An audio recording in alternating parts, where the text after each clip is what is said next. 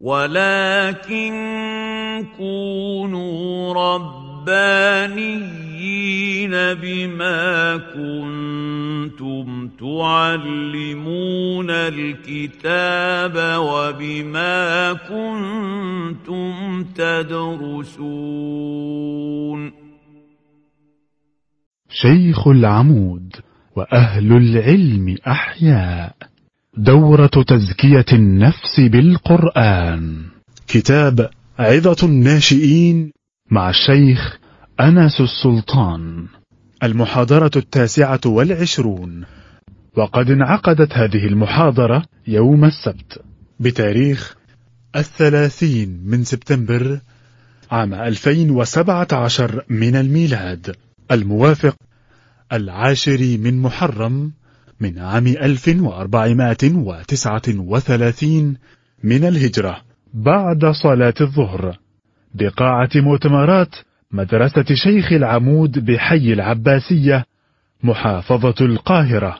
بسم الله الرحمن الرحيم. الحمد لله رب العالمين والصلاة والسلام على سيدنا رسول الله محمد. الصادق الوعد الأمين وعلى آله وصحبه وسلم تسليما كثيرا طيبا مباركا فيه إلى يوم الدين.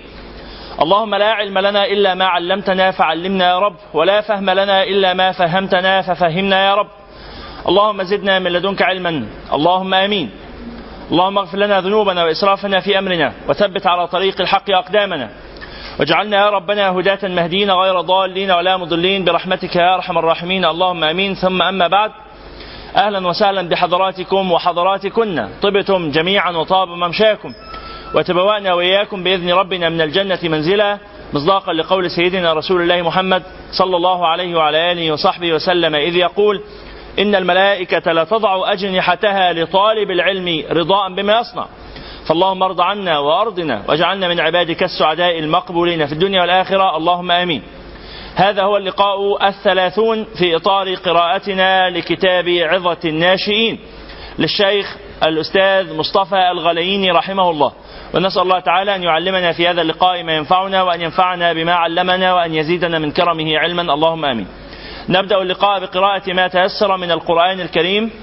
أرجو أن تفتحوا مصاحفكم أو هواتفكم على سورة آل عمران.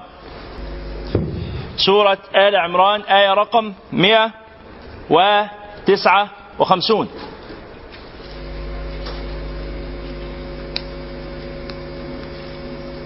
آية 159 سورة آل عمران.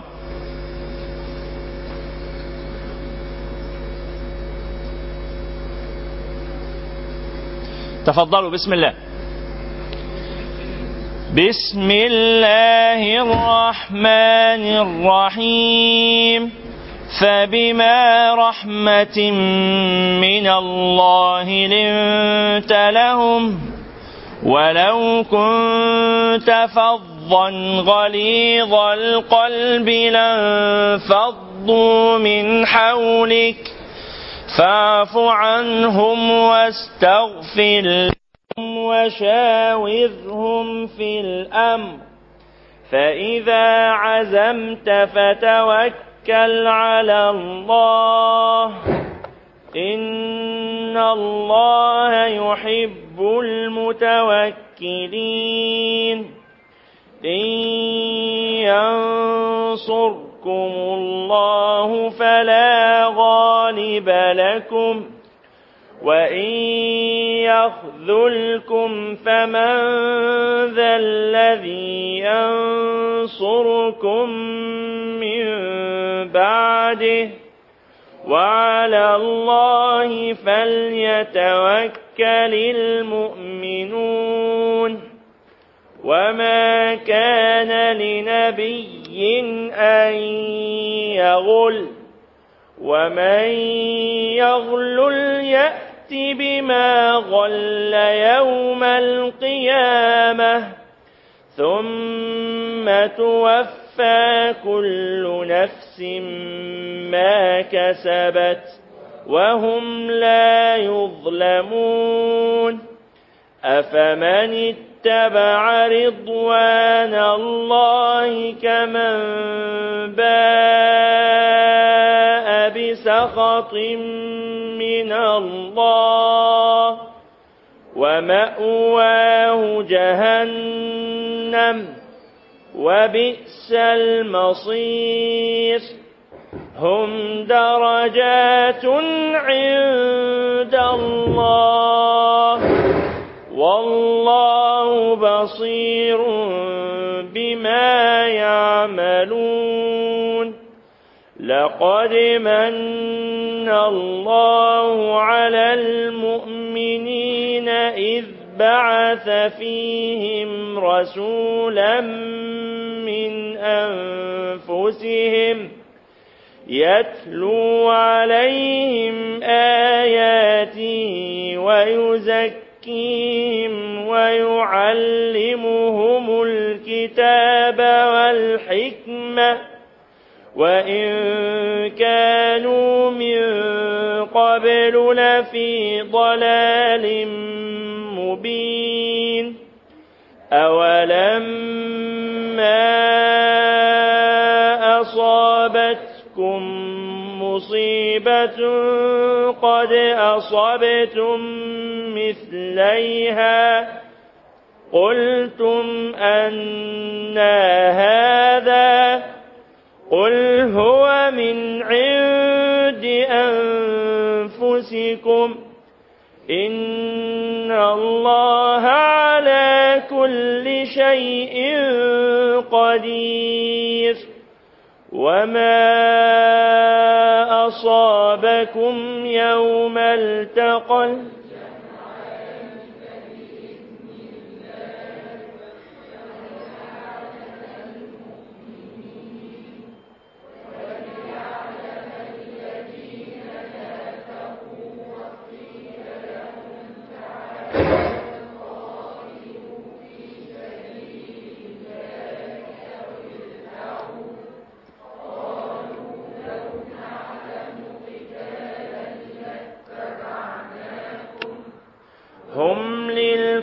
للكفر يومئذ أقرب منهم للإيمان يقولون بأفواههم ما ليس في قلوبهم والله أعلم بما يكتمون الذين قالوا لإخوانهم وقعدوا لو أطاعونا ما قتلوا قل فادرءوا عن أنفسكم الموت إن كنتم صادقين ولا تحسبن الذين قتلوا في سبيل الله أمواتا بل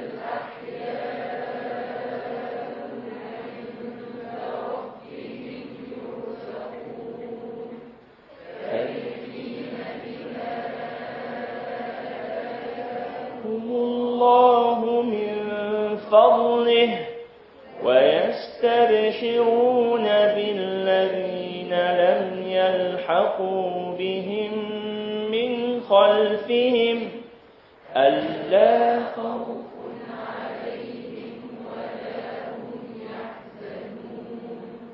يستبشرون بنعمة من الله وفضل وأن الله لا يضيع أجر المؤمنين الذين استجابوا لله والرسول من بعد ما أصابهم القرح للذين أحسنوا منهم واتقوا أجر عظيم الذين قال لهم الناس إن الناس قد جمعوا لكم فاخشوهم فزادهم إيمانا وقالوا حسبنا الله ونعم الوكيل فانقلبوا بنعمة من الله كفر لم يمسسهم سوء. واتبعوا رضوان الله والله ذو فضل عظيم. إنما ذلكم الشيطان يخوف أولياءه. فلا تخافوهم وخافون إن كنتم مؤمنين ولا يحزنك الذين يسارعون في الكفر إنهم لن يضروا الله شيئا ولهم يريد الله ألا يجعل لهم حظا في الآخرة ولهم عذاب عظيم. صدق الله العظيم. بلغ رسوله الكريم. ونحن على ذلك إن شاء الله من الشاهدين. ونسأل الله تعالى أن يجعلنا وإياكم من أهل القرآن الذين هم أهل الله وخاصته. اللهم آمين.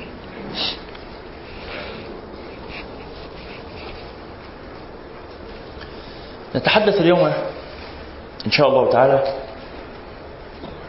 في موضوع مهم من موضوعات تزكية النفس.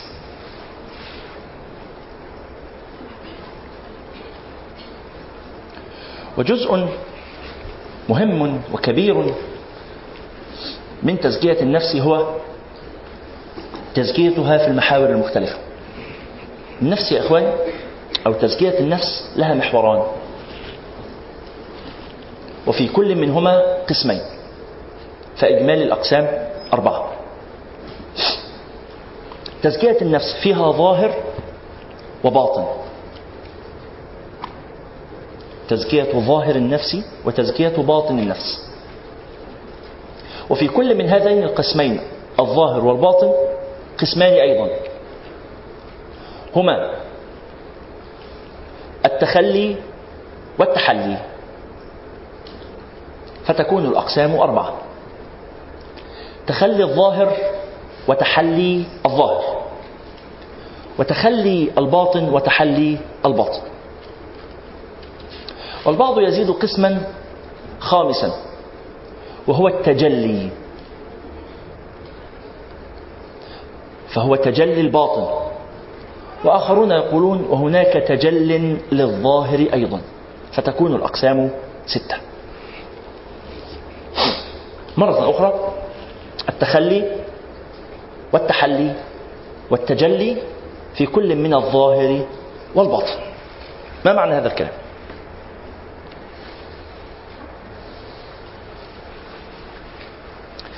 باطن الإنسان هو السر الذي أودعه الله تعالى فيه.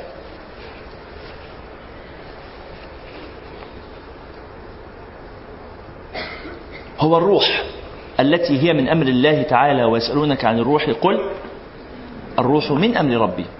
وما أوتيتم من العلم إلا قليلا. ما هو هذا القليل الذي أوتيه الناس من العلم؟ هو علم الظاهر.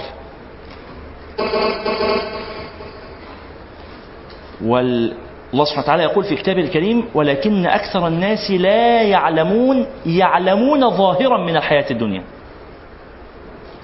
وهم عن الآخرة هم غافلون. فهذا معناه أن الناس يعلمون ولكنهم لا يعلمون. لا يعلمون الحقائق يعلمون الظواهر. وعلم الظواهر لا يغني ولا يكفي عن العلم بالبواطن. والعلم بالحقائق. ولكن أكثر الناس لا يعلمون. الإنسان إذا أراد أن يزكي نفسه يعني إذا أراد نحن تحدثنا في اللقاء السابق عن معنى التزكية. التزكية معناها التربية والتربية معناها الرعاية والعناية بأمر ما شيئا فشيئا حتى ينصلح حاله. أرأيت إلى النبتة أو الشجرة الصغيرة فأنت تسقيها من الماء حتى تكبر الشجرة إذا كبرت هل تكبر فجأة؟ يعني هل أسقي الشجرة ببعض الماء ثم أذهب لأنام ثم أستيقظ في الصباح فأجدها أجدها قد أصبحت شجرة باسقة طويلة قوية؟ لا بل لو آه، نظرت بعينك إلى شجرة وظللت تراقبها من غير أن تصرف عينك عنها. لن ترى أي تغير يحدث صحيح؟ لو راقبت شجرة ما لمدة عشر ساعات. عشر ساعات. بل عشرون ساعة. ما أغمضت عينك؟ وإذا ذهبت لتنام أتيت بأحد إخوانك أو أصدقائك طيب يا جماعة كل اللي على يمينه فاضي يدخل إليه. املوا املوا اليمين. في هذا الأخوات كل وكذلك الشباب. كل اللي على يمينه فاضي يدخل إليه. والأخوات في الصف الأخير كل اللي على يمينه فاضي نفس الكلام. يبقى الفاضي في الآخر شمال. خلاص؟ عشان لما يجي حد يجي من الشمال فيقدر يلاقي مكان يقعد فيه مرتاح. كل اللي على يمينه فاضي يدخل إليه. مفيش مشكلة. مفيش مشكلة. المهم اليمين الفاضي يبقى في أول الصف.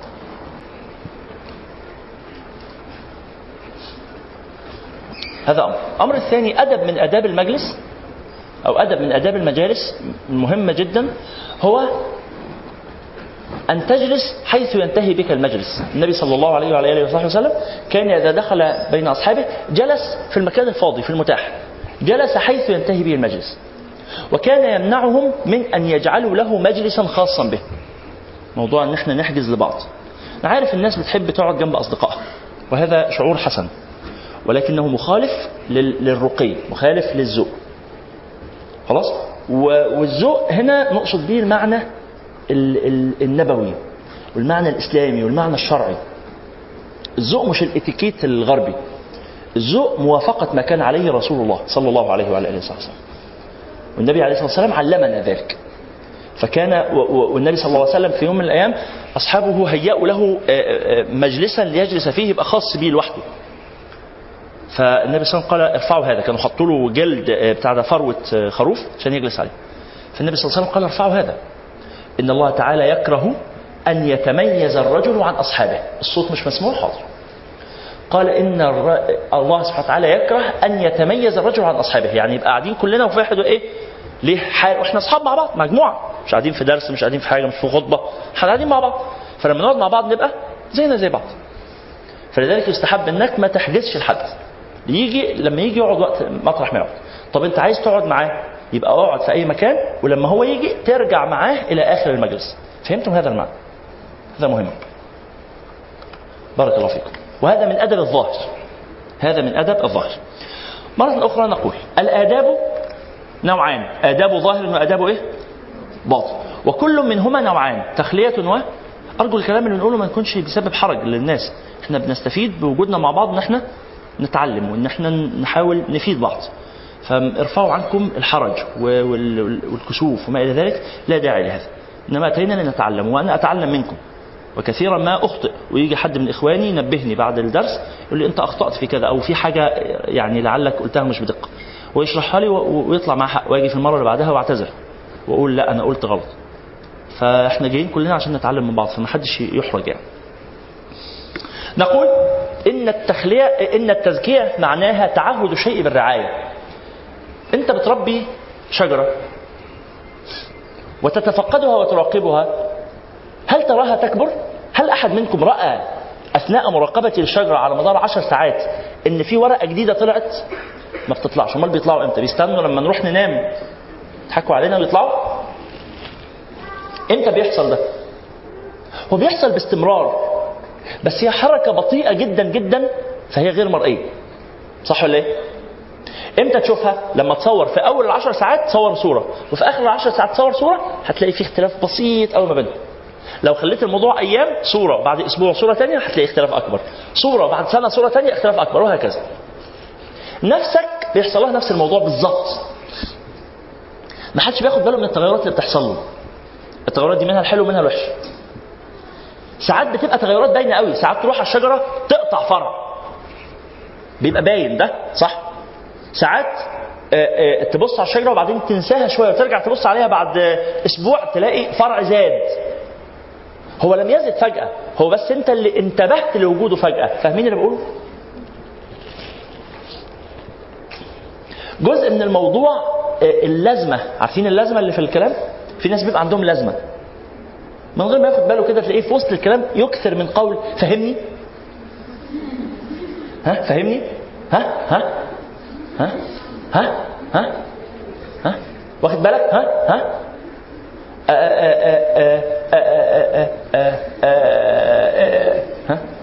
وغير ذلك وغير ذلك كثير وفي مثلا واحد صاحبي كان عنده لازمه هي انت فاهم فهو بيتكلم كده انت فاهم ابوه كان بيكره الكلمة دي. بيتكلم مع أبوه كل شوية يقول لأبوه أنت فاهم؟ يقول له يخرب بيت أبوك. ما أنا مش فاهم ما أنا حتى اللي هتبقى فاهم. كان بيعتبرها تجاوز وسوء أدب إن أنت تقول لأبوك أنت فاهم. هو الولد ما يقصدش الإساءة أبوه ما بيفهم آه، قصدي يعني آه، أبوه بيفهم بس. فاهمين الموضوع؟ لازم. زي أنا ساعات مثلا أقول في تطلع لي بعض اللازمات كده يعني مش عايز أقول لكم عليها بس عشان ما تراقبوهاش بقى وتتضايقوا يعني. وانت ما بتبقاش واخد بالك. جزء من اللازمات اللي بتبقى في لسان الناس مثلا آه يقولوا ساعات إيه؟ ساعات يقولوا الموضوع ده آه، مش أحسن حاجة في الدنيا. هم عايزين يقولوا إن هو وحش. فيقولوا مش أحسن حاجة في الدنيا. بعد شوية بتخنق يعني بتضايق. ما تقول إن هو وحش. إيه مش أحسن حاجة في الدنيا؟ ما أنا عارف مش أحسن حاجة في الدنيا. ما هو أي حاجة في الدنيا مش أحسن حاجة في الدنيا. يعني في حاجة في أكيد أحسن منها. يدخل مثلا الحمام يقول لي الحمام جوه مش أحسن حاجة في الدنيا الحمام يقرف. بس هو بيقول الحمام مش أحسن حاجة في الدنيا. ما أكيد لو أنا داخل حمام آه، في يعني في بتاع ده في قصر الجمهورية حمام في الشارع. ما أنا عارف مش أحسن حاجة في الدنيا. بس هو إلى أي مستوى من القذارة يعني يعني يعني نسأل الله العفو والعافية. فالشاهد دي لازمة. اللازمة دي بتيجي في لسان الناس إزاي؟ جزء من اللازمات الرطنه بالإنجليزي مثلا. إن يقول sure أو يقول آه، okay أو يقول آه، إيه تاني؟ إيه؟ إيه؟ sorry آه sorry sorry. أو يقول whatever أو يقول آه، فكرونا بكلامكم يعني. say say هقول لك كذا كذا. مثلا say يعني مثلا. يقولها كده على بعض. say مثلا. طب ما تقول يعني say يا مثلا. ما انت ما تتعبنيش معاك. ولا هو يعني وقت فاضي. ما هو يا say يا مثلا. آه، sure أكيد. يا sure يا أكيد. ليه الاثنين؟ ولا ده توكيد لفظي ولا ده إيه؟ شور أكيد. مفيش داعي يعني. الشاهد. هذه اللازمات بتيجي في لسانك إزاي؟ إن أنت سمعت حد بيقولها في موقف أعجبت بيه فيها. أنا في مرة في مرة واحد صاحبي صاحبي وهو بيكلمني وفي آخر المكالمة فقال لي إيه؟ بقول لك يا حبيبي عايز أسألك على حاجة كذا كذا. أنا سمعت كلمة حبيبي دي. اتبسطت. كان ما كانش في مشاكل ساعتها الحمد لله. ف فحسيت إنه تمام يعني. أنا أنا جبت سيرة الموضوع ده المرة اللي فاتت في وسط المحاضرة كده. بس بس ما كانش لسه طلع ترند يعني. طلع.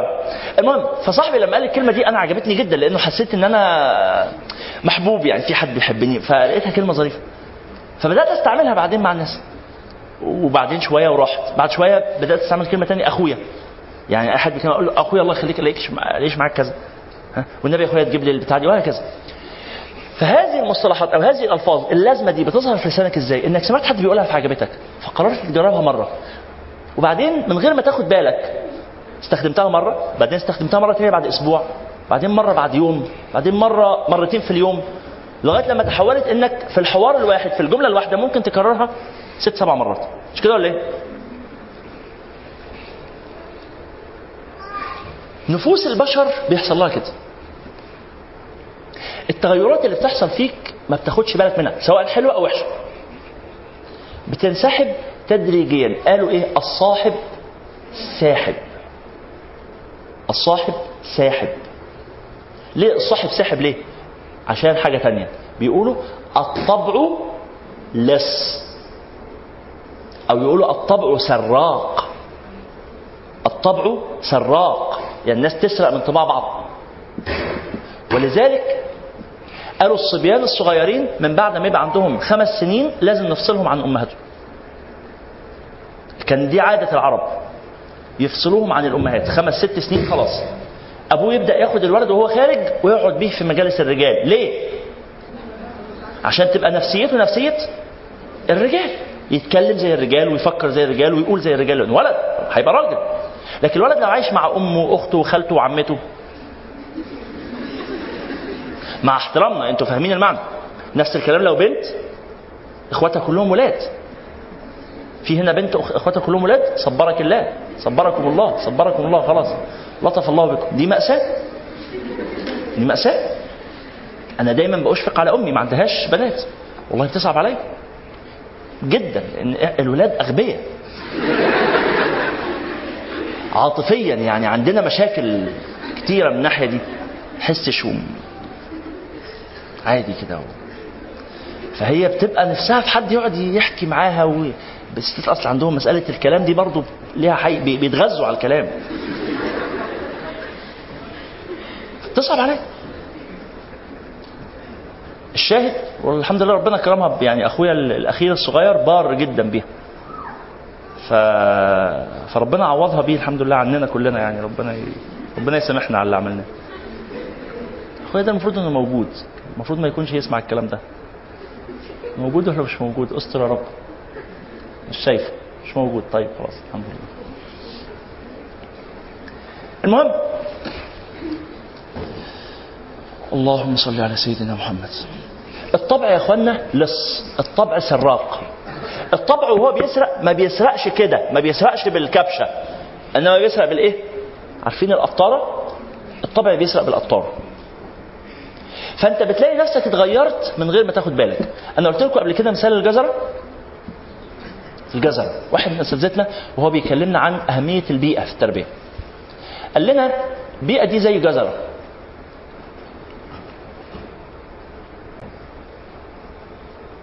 قالوا البيئة زي جزرة جبت لا تخيل معايا كده لو حضرتك جبت جزرة قسمتها نصين من فوقها لتحتها شقتها نصين ومسكت نص منها حطيتها في مية وملح وسبتها شهر ونص تاني في مية وسكر وسبتها شهر. اللي في مية وسكر بنعمل بيها مربى. واللي في ميه وملح بنعمل بيها ترشي. مخلل إيه الفرق بين الترشي والمربى؟ هي نفس الجزرة. نفس الجزرة. والاب واحد وأم واحد نفس الجزرة. نفس المكون. إيه اللي خلاها هنا؟ إيه الفرق بين مربى الجزر والترشي؟ حاجة واحدة بس. البيئة. البيئة. ولذلك م- يعني الكلمة الحكمة التي قالها الأخ ال- ال- الفيلسوف عندما قال واحد مصاحب أشرف علوكة وكخه هيطلع إيه يعني طيار أخونا الليمبي ها؟ ولذلك قالوا خذوا الحكمة من أفواه ذويها يعني أو من أفواه اهلها الحكماء دول عندهم كلام فعلا يستحق التأمل. الكلام يبدو هزار ويبدو بيضحك وهو لما اتقال ضحك بس هو كلام صادق جدا وحقيقي جدا. أنا أصحابي أنا الناس اللي حواليا كلهم شمامين وقتالين قتلة. بفرش أنا السجادة وبصلي يعني. ها؟ ولذلك الكلام اللي بيتقال كثيرا كانوا يقولوا عن إيه؟ حد من الناس لك ده هو حلو قوي بس المشكلة في اللي حواليه. يعني هم اللي حواليه بيعملوا المصايب دي كلها وهو استغفر الله استغفر الله استغفر الله استغفر الله. ما هو جزء من من المنظومة. بدون ذكر أسماء يعني كانوا بيتكلموا عن حسني مبارك ان هو كده. ف فلا. لا. خلاص. في حاجة اسمها المسؤولية. صلوا على رسول الله. الحديث الجانبي أخواتنا. أعذروني. الحديث الجانبي. فهو حتى ولو لم يكن فاعلا لكن مفيش حاجة يا جماعة اسمها إنك تبقى قول لي إنك راضي عن المنظومة على وضعها والله هحترمك. ما عنديش مشكلة. يعني هو الموضوع مش سياسي. فاهمين الفكرة؟ يعني لو انت موافق على المنظومة شايفهم كلهم كويسين مفيش أي مشكلة عادي مختلفين في وجهات النظر الموضوع بسيط. يعني عادي إن يبقى في حد شايف إن إن منظومة الحزب الوطني منظومة كلها كويسة. هنتقبل ده. بس إن هو يقول إنها منظومة وحشة مثلا واحد بس على رأس المنظومة كويس؟ فاهمين الفكرة؟ المنظومة كلها وحشة ما عدا واحد اشمعنى يعني الواحد ده؟ بيعملوا نفس الحركة مع الإخوان. يبقى ليه اصحابه مثلا واحد صاحب واحد من الاخوان فيقول الاخوان دول كلهم قلات الأدب ولا كلب إلا أنت. إشمعنى يعني؟ ولا عشان هو صاحبك؟ ما هو لو أنت بتكرههم كلهم أنت معايا؟ هم كلهم منافقين صح؟ وده واحد منهم. يبقى منافق. لا بس ده صاحبي. طب ما يبقى كلهم شبهه. لا هم كلهم وهو. ال- المنطق اللي مش موجود؟ ما عنديش مشكلة إنك تكره- تكرههم كلهم أو إنك تحبهم كلهم. لكن إنك تنقي بالرزايه مفيش حاجة اسمها كده. بغض النظر. جزء من الموضوع برضو إنه المخطوبين مثلا وحد بيكلم خطيبته فبيقول لها والله البنات دول كلهم حاجة زي الزفت. تقرف. إلا انت المفاجأة إن البنات بيعجبهم ده. إن خطيبته تتبسط لما تسمع العبارة دي. لأنها بتحس إن هو خلاص انصرف عن رؤية كل النساء. مش حقيقي. مش حقيقي. ببساطة لأنه شايفك يعني يعني هو لو لو زهد في النساء ما هو هيزهد فيكي ولا انت إيه؟ من مصلحتك إنه ما يزهدش في النساء. ده مفيد ليكي عشان تكملوا لكن هو لو زهد في النساء ما هو انت من ضمن النساء. لا أنا عايز يزهد في كل النساء إلا أنا. إشمعنى يعني؟ ما هو يا شهيته مفتوحة يا نفسه مسدودة. ونفس الكلام عن النساء. النساء مع الرجال نفس الموضوع. بس الفرق إن الشهية المفتوحة دي بتقنن. فهو شهيته مفتوحة للنساء لكن هيوجه هذه الشهية إلى امرأة واحدة. ويتقي الله. خلاص؟ والمرأة أيضا توجه هذه فهمتوا المعنى ده. مرة أخرى النفس يا إخواني لا تزكو ولا تنمو ولا تتطور فجأة. إنما بتنمو وبتتطور وبتزكو وبتتربى تدريجيا سواء على الخير أو على الشر. تماما زي الجزرة. أنا لو جبت الجزرة فاكرين مثال الجزرة لسه قايلين لو جبت الجزرة دي وحطيتها في مية وسكر وطلعتها هيحصل فيها حاجة؟ يمكن هيتبقى في الجوانب بتاعتها شوية ملح بس لو غسلتها بمية نظيفة خلاص. لو جبت راجل صالح دخلته خمارة وطلعته منها. دخلته ديسكو وطلعته منه حصل له حاجة؟ غالبا لا ممكن يكون شاف منظر يأذيه يأثر في قلبه. بس في الآخر إيه؟ لما يرجع تاني لبيئة الإيمان والصلاح والمساجد وقراءة القرآن تلاقيه إيه؟ قلبه نضف. الناحية التانية جبت واحد فاجر دخلته المسجد وطلعته. حصل له حاجة؟ إلا بقى إنه يسيب نفسه هناك. ولذلك كان واحد من مشايخنا يقول ارمي نفسك حتى لو هم مش عاوزينك. لما تبقى في وسط الناس الطيبين الصالحين ارمي نفسك حتى لو هم مشوك ارمي نفسك كده. خليك فضولي كده افرض نفسك. من غير ما تتدخل في خصوصياتهم الشخصيه لكن ارمي نفسك في إيه؟ في المجالس. مش ارمي نفسك اللي هو آه، افرض نفسك عليهم في بيتهم. ها؟ ده مش مقبول. لكن ارمي نفسك معناها حاول تصاحب منهم ناس. حاول تتعرف عليهم. إن ما قابلتش واحد هتقبل التاني الرابع هيقبلك. هتلاقي حد يقبلك. كون في وسط دول لأنه التغيير بيحصل معاهم مع الوقت.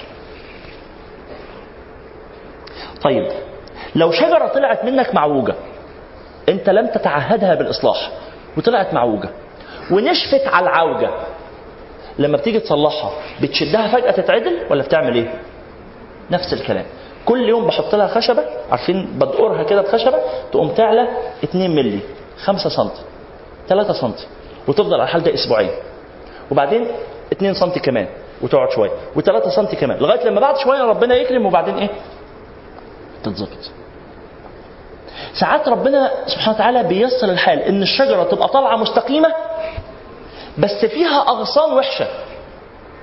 فمجرد ما تقطع الأغصان الوحشة الوحشة تلاقي الشجرة اتظبطت. مين كده؟ عمر بن الخطاب مثلا. عمر بن الخطاب وهو كافر كان شجرة مظبوطة. كان كافر وجدع أصله في كافر خبيث. النبي صلى الله عليه وسلم بس تصلوا عليه. يقول صلى الله عليه وعلى آله وصحبه وسلم الناس معادن. كمعادن الذهب والفضة. في معدن رديء معدن خسيس وحش. وفي معدن شريف. الناس معادن كمعادن الذهب والفضة. خيارهم في الجاهلية خيارهم في الإسلام إذا فقهوا خلاص؟ وفي الرواية خياركم في الجاهلية خياركم في الإسلام. فخيارهم في الجاهلية خيارهم في الإسلام إذا فقهوا معناها إيه؟ معناها الجذر مظبوط الشجرة مظبوطة بس في في آخرها كام ورقة وحشين. طلع لها ثمار بايظة اقطع الثمار ترجع الشجرة نظيفة. لكن في شجرة أصلا وحشة حتى لو كانت في الإسلام نفس خبيثة فاهمين المعنى؟ طب نفسه الخبيثة دي جت منين؟ جت من بقية العوامل ما هو العامل المكون للشخصية مش هو الدين بس يا إخوانا. الشخصية ما بتتكونش بالدين فقط والتعاليم الدينية. الشخصية بتتكون بالأصدقاء والصحبة والأهل والبيئة والشغل. الشخصية بتتكون بكده. خلاص؟ فأختنا الكريمة أختنا اللي خارجة على الباب هذا للنساء. هذا- للنساء إن أردت. هذا للنساء هذا للبنات. مش إيه؟ آه أهلا وسهلا. احضري معنا إن شئتي تنورينا. انت ضيفه عزيزة أهلا بك. براحتك يعني كما تشائين أهلا بك. يلا صلوا على رسول الله هذه النفس تعهدها بالرعاية محتاج حاجة خطيرة جدا. اسمه إيه؟ اسمها اليقظة. اليقظة. ولذلك الصالحون قالوا أول الطريق إلى الله اليقظة. يعني إيه اليقظة؟ يعني الانتباه. يعني تركز على الشجرة تشوف هيحصل لها إيه. التطورات ما بتجيش فجأة بتيجي حتة بحتة ولذلك قالوا إيه؟ قالوا راقب أفعالك راقب أفكارك لأنها ستصبح أفعالك. وراقب أفعالك لأنها ستصبح عاداتك. وراقب عاداتك لأنها ستحدد مصيرك. عبارة في منتهى الخطوره أرجو تكتبوها للي ما كتبهاش قبل كده. أرجو تكتبوها. ونركز كده في معناها راقب أفكارك مجرد فكرة. ركز على الأفكار. راقب الأفكار. كن يقظا للأفكار. انتبه لخطورة الأفكار. راقب أفكارك لأنها ستصبح إيه؟ أفعالك. هو الفعل جاي منين غير من فكرة؟ ما الأفعال إلا أفكار؟ تحولت إلى دائرة الفعل. راقب أفعالك لأنها ستصبح راقب أفكارك لأنها ستصبح أفعالك. والفعل اللي تعمله مرة ما تستسهلش المرة. المرة ليها تاني وتالت ورابع وليها ديول وشؤم المعصية أنها تأتي بمعصية بعدها وبركة الطاعة أنها تأتي بطاعة بعدها. ولذلك في قاعدة في سياسة النفوس يا اخوان قاعدة لا تتخلف ابدا. بتقول النفس ما أعطيت من شيء قط إلا طلبت المزيد منه. أي نفس؟ تعطى أي حاجة هتقول لك عايزه كمان. النفس ما أعطيت من شيء إلا طلبت المزيد. اديلها أي حاجة تقول إيه؟ طب ما كتر شوية طب ما جرب شوية كمان. في الطاعة أو في المعصية. صليت ركعة و- وسخنت كده واتبسطت في الركعة طب ما تخليهم اتنين. اتصدقت بجنيه وتعودت إنك كل يوم تصدق بجنيه هيجي لك يوم لازم طب ما تخليهم خمسة جنيه. ها؟ بتتصل بالناس وعندك مبدأ اسمه صلة الرحم كده تتصل بقرايبك وتكلم خالتك وعمتك وبنت خالتك بلاش بنت خالتك يعني آه ها؟ تكلم الناس كده وتتفقدهم. بعد شوية إيه؟ بدل ما تكلم مثلا عمتك واثنين من عماتك بس هتكلم العمات كلهم هتكلم الخالات كلهم هتكلم أبناء الخالة أبناء العمة تلاقي الموضوع إيه؟ وسع. وكذلك في المعصية. أنا حلتكم كثيرا إلى دكتور جيكل اند مستر هايد مين أراها؟ من الأسبوع اللي فات للنهاردة. مين أراها؟ من الأسبوع اللي فات على مدار الأسبوع. ارفعوا ايديكم كده عشان الناس يشوفوكم بس شوفوا المبادرين ممكن تحيوهم لو سمحتوا؟ يعني الباقيين حيوا هؤلاء. حيوا هؤلاء. شكرا لك. دول مبادرين مبادرين سمعوا الكلمة راحوا نفذوا. يعني يحصلون على الخير والأجر بالمبادرة. والباقيين يستغفروا الله. يستغفروا الله. نسأل الله أن يغفر لنا جميعا. آه اللي قرأوها من زمان خلاص. جميل. جيد لو بصوا عليها بصة سريعة تاني يبقى كويس كده يفتكروا الفكرة. ها؟ الرواية خطيرة. الرواية خطيرة. اللي هي الناس اللي ما كانتش حاضر في حد حاضر النهارده لأول مرة؟ أهلا وسهلا. أهلا وسهلا. الرواية اللي بنقول عليها اسمها Dr. Jekyll and Mr. Hyde لواحد اسمه روبرت ستيفنسون. الرواية مهمة جدا جدا. تقول لي شيخ وبتحيل على روايات أجنبية إنجليزية؟ آه. آه. لأن الحكمة ضالة المؤمن. يعني المؤمن بيبحث عن الحكمة في أي مكان. والرواية كلها حكمة الحقيقة كلها. Dr. Jekyll and Mr. Hyde أو الدكتور جيكل وال- والأستاذ هايد مرة أخرى. إخواني الكرام الصوت الجانبي. أخواتنا.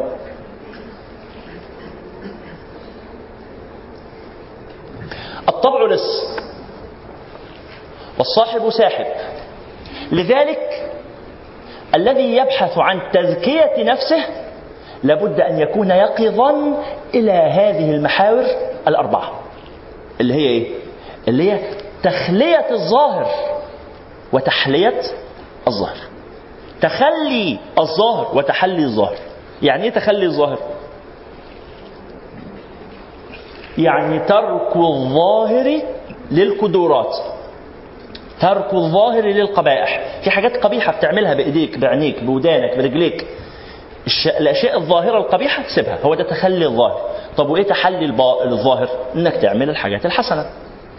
طب وإيه تخلي الباطن؟ المشاعر ال... ال... الخبيثة؟ تبعدها.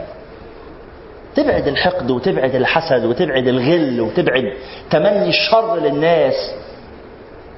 منافسينك اللي نفسك انهم يغلطوا عشان يظهر شغلك في وسطهم. ها زمايلك في في الدراسة. من الدعوات الغريبة اللي بيدعوها الأمهات روح يا رب تطلع الأول أنت وأصحابك كلهم. ما ينفعش يا ماما ما ينفعش. ما ينفعش أنا وأصحابي كلهم نطلع الأول. يعني دي ما هو لازم حد يبقى الأول. خلاص. فأنت بتحاول تبقى الأول ده شيء جميل. بس لو حصل إنك ما طلعتش الأول بتحقد بقى على اللي جاب المركز الأول. في طالب فاشل موضوع الكلية ده بالنسبة له ملوش معنى بس عنده طموح في حاجة تانية. ما من إنسان يا إخوانا إلا ما يبقاش إنسان ما من إنسان إلا ونفسه في حاجة. مفيش إنسان غير ونفسه في حاجة نفسه يعني يطمح يعني يرغب في فلوس في منصب في شغلانة في زوجة في, في عربية في تليفون في لعبة في طرحة فستان قميص بدلة جزمة. ما من إنسان إلا ونفسه في حاجة. السؤال انت وانت نفسك في الحاجة دي لو شفت واحد معاه الحاجة دي مشاعرك تبقى عاملة إزاي؟ هل قلبك أصلا بيتغير؟ قلبك بيتغير؟ بتشوف عربية فخمة كده وحد راكبها اللي هو يبقى عيل صغير كده وانت راجل شحط كده طويل عريض و...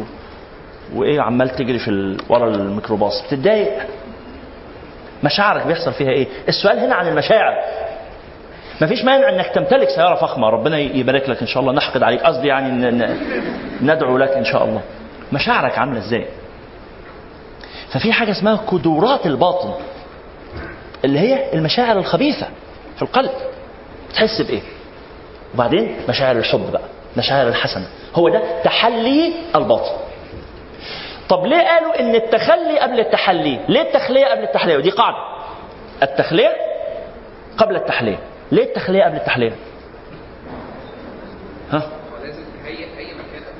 عشان قبل ما اخلي اي مكان احسن لازم انضفه.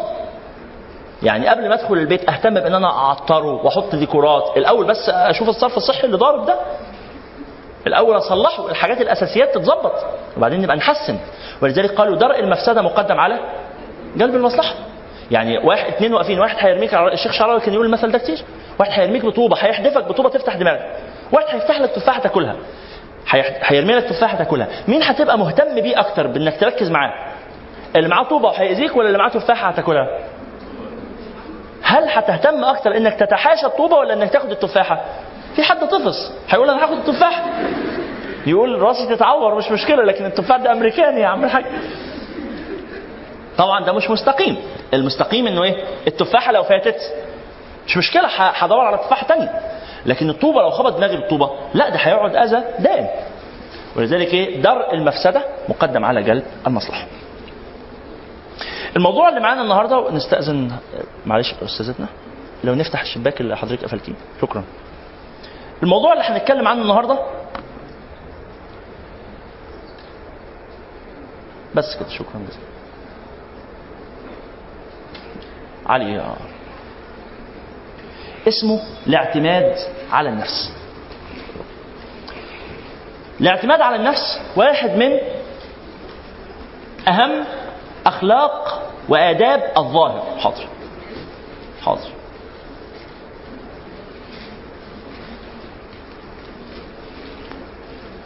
خلاص هو هياخد وقت. شكرا. استاذنك يا علي ممكن نقفل التكييف ربع ساعة ونشغله تاني؟ احسبها لي كده ربع ساعة على إيدك وارجع شغله. شكرا لك. هو المشكلة التكييف ما فيهوش درجات يتقفل يشتغل فاحنا هنقفله شوية صغيرين ونرجع نشغله تاني. مين بردان؟ طيب عظيم. حاضر حاضر. ربع ساعة إن شاء الله.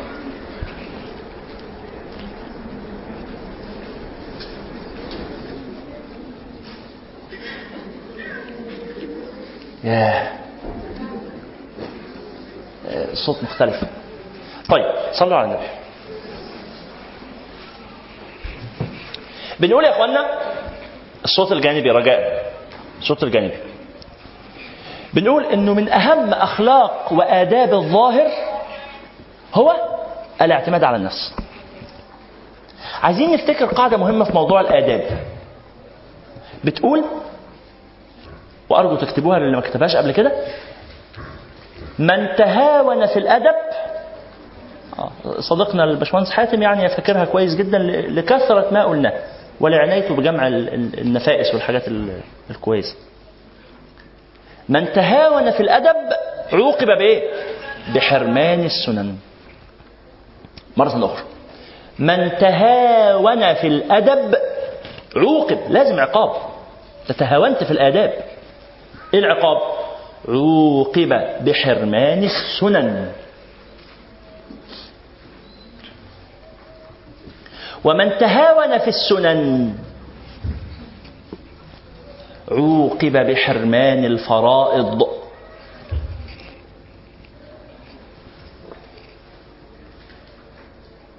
ومن تهاون في الفرائض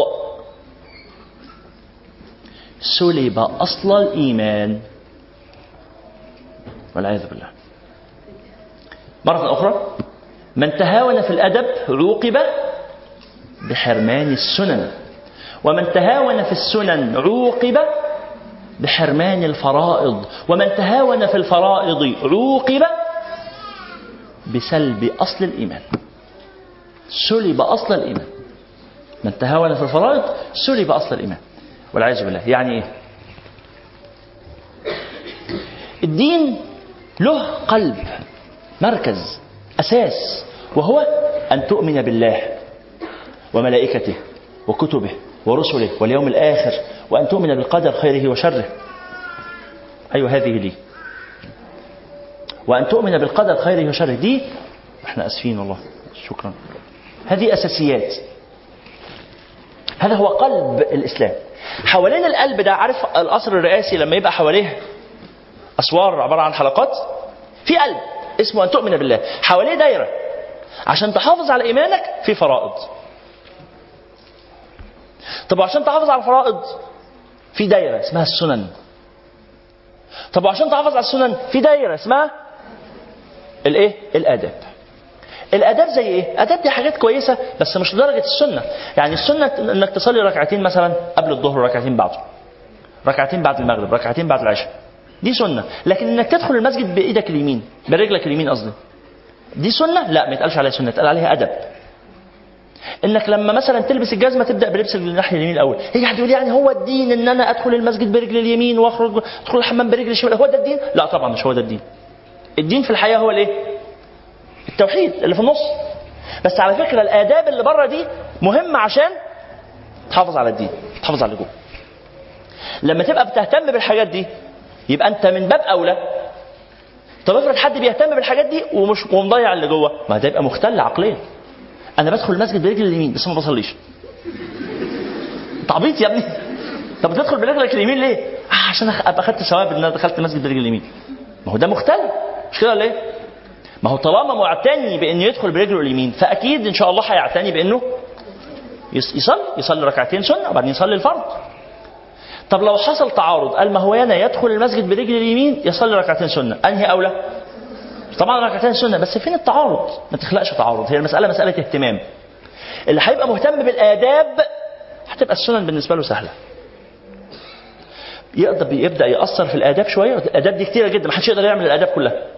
بس على قد ما بتقدر. إنك تنام على جنبك اليمين إنك تقول أذكار النوم إنك تنام وأنت متوضي. آداب في أسمها آداب الأكل وآداب الشرب وآداب النوم كل دي آداب. إنك تأكل من اللي قدامك وتأكل لقمة صغيرة. وما تفتحش بقك وانت بتاكل ما تتكلمش وانت بتاكل. وم- ما تعملش كده. اسمها آداب.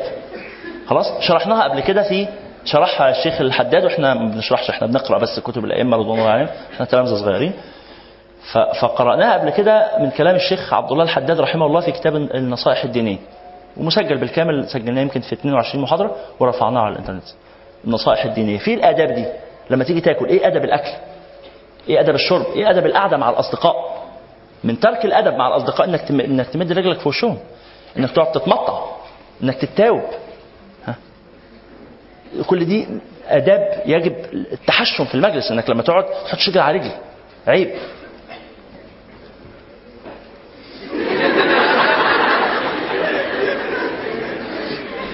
ما أقصدش حاجة شخصية لا. ما أقصدش حاجة شخصية أقصد المعنى العام. لو انت قدامك آه، ترابيزة أو مدارية رجلك مش مشكلة حط رجلك على لكن لو انت في الصف الأول وقدامك صديقك أو أخوك أو كده مباشرة رجلك تبقى في وش رجله. هذا من سوء الأدب. مع طبعا إجلالي واحترامي لحضراتكم أنا آسف بس أنا لو قاعد دلوقتي هنا وحاطط رجلي على رجلي كده على المنصة مش يبقى شكلي آه، مش مناسب؟ بس لو اللي أنا عملته ده لو حتى حطيت رجلي على رجلي هو أنا كده يعني تركت فرض من الفرائض؟ أنا خالفت إيه؟ أدب. فالآداب مهمة ولا مش مهمة؟ مهمة. ليست بأهمية السنن. ليست بأهمية السنن. والسنن مهمة لكن ليست بأهمية الفرائض. والفرائض مهمة لكن ليست بأهمية يعني واحد بيقول أنا الصراحة أنا مؤمن بربنا بس أنا ما بحبش أصلي. بص أنا هلحد. هلحد. يعني أنا نويت ألحد. إن شاء الله أنا هبقى ملحد. يعني إن شاء الله بكرة إن شاء الله ادعي لي بس ادعي لي بإن أنا ربنا يوفقني للإلحاد. أنا إن شاء الله عن اقتناع. شفتوا ال comic ده؟ واحد في group شاب حقيقي قصة حقيقية. عاملين group للملحدين فشاب داخل فيه جديد. فيقولوا له أنت ملحد فعلا ولا أصل أنت جديد وبتاع؟ فأنت ملحد عن اقتناع؟ قال لا إن شاء الله عن اقتناع. إن شاء الله عن اقتناع. إن شاء الله ما ربنا يقوي إيمانك. إن شاء الله عن اقتناع. يعني أنا ملحد إن شاء الله. ملحد متدين يعني. اللهم اهدنا جميعا إلى الحق. الشاهد يا اخوانا انت عندك مشكلة في الفرائض حتى بس أصل الإيمان موجود صح؟ يبقى ترتيب الأولويات. ولذلك من آداب الظاهر الاعتماد على النفس. الاعتماد على النفس ده في درجات. في درجة وجوب فرائض وفي درجة سنن وفي درجة آداب. والموضوع يوصل لمستويات خطيرة ومهمة في تربية النفس. إزاي تتربى على إنك ما تحتاجش حاجة من حد؟ تعالوا نقرأ كلام الشيخ. من معه الكتاب فلينظر في الكتاب من ليس معه الكتاب ينظر في كتاب أخيه أو انظروا معنا هنا في حد لا هو ولا اللي جنبه معاه الكتاب؟ في حد لا هو ولا اللي جنبه معاه الكتاب؟ طيب اتحركوا خطوة لقدام أو الجنب كده هتلاقوا حد قريب منكم معاه الكتاب انظروا معه. أو بصوا هنا إذا تحبوا يعني الأسهل لكم كما تحبون بسم الله. علي؟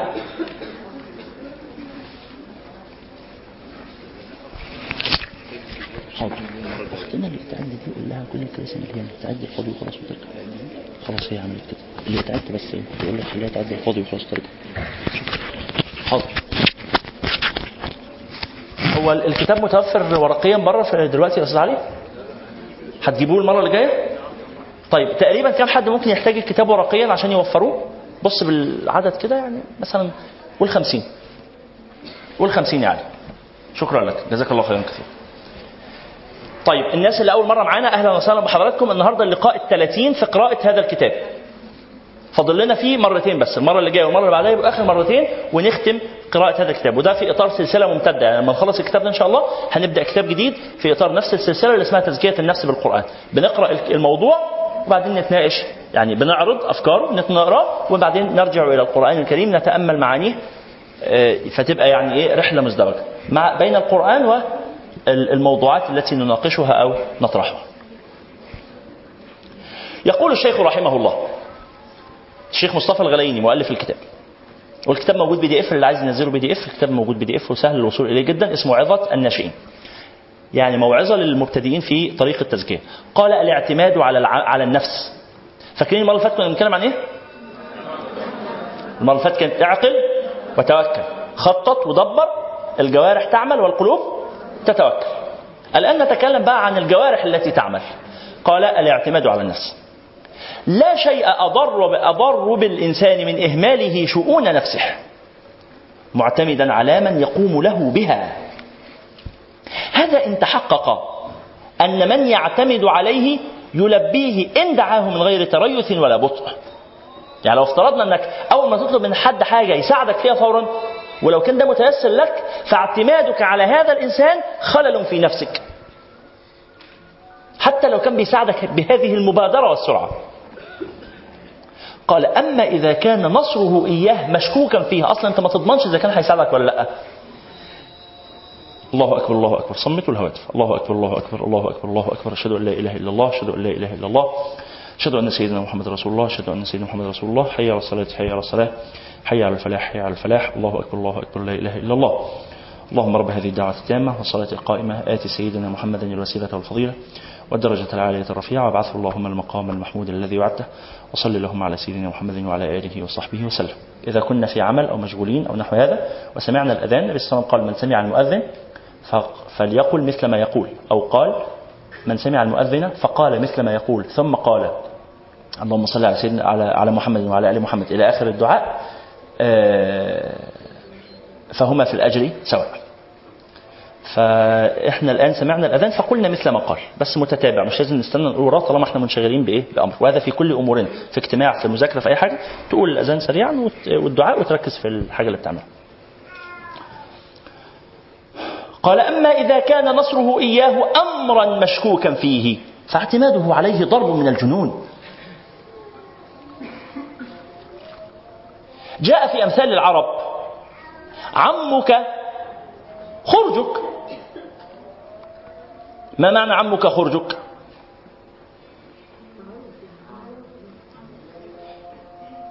الخرج. يعني إيه الخرج؟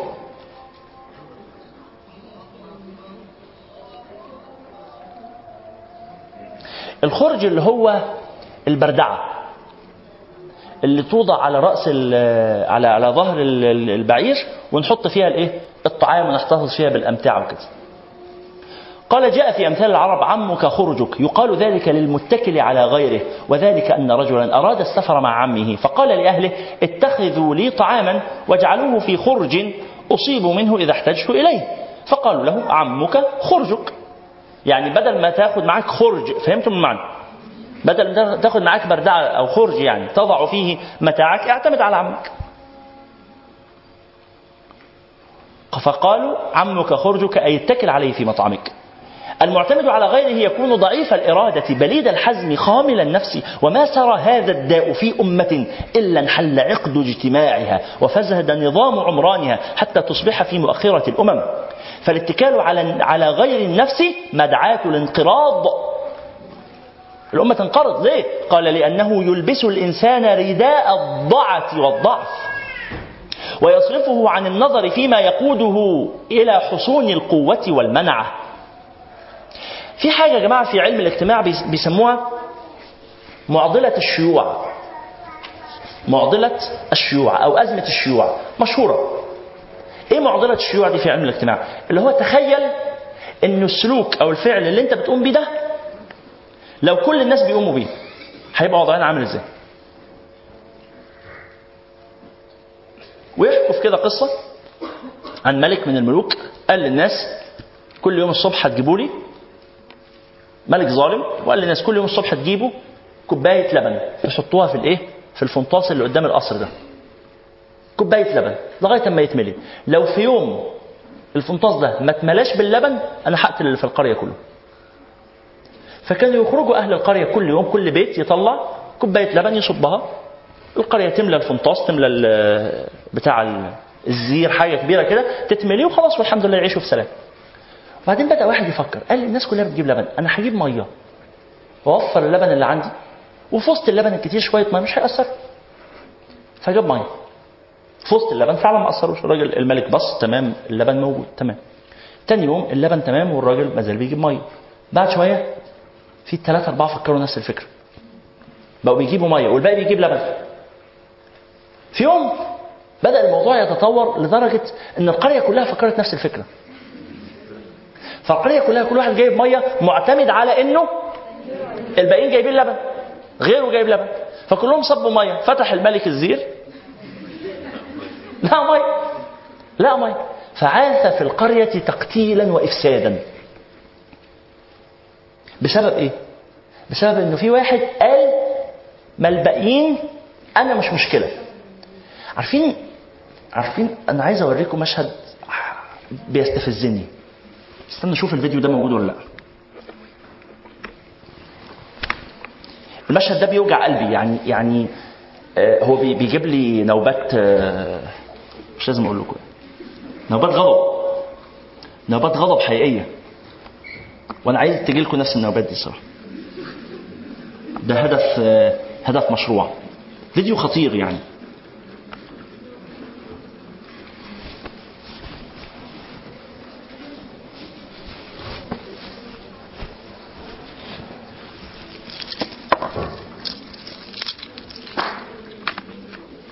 طيب لغاية لما الفيديو يشتغل علي هو إحنا الصوت تمام؟ تمام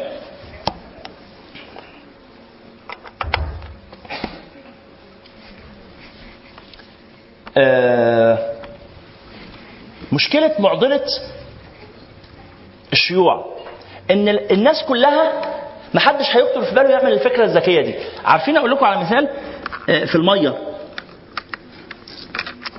لما تيجي تشرب من كوباية مش عايز تشرب من مكان الناس. تشرب منين؟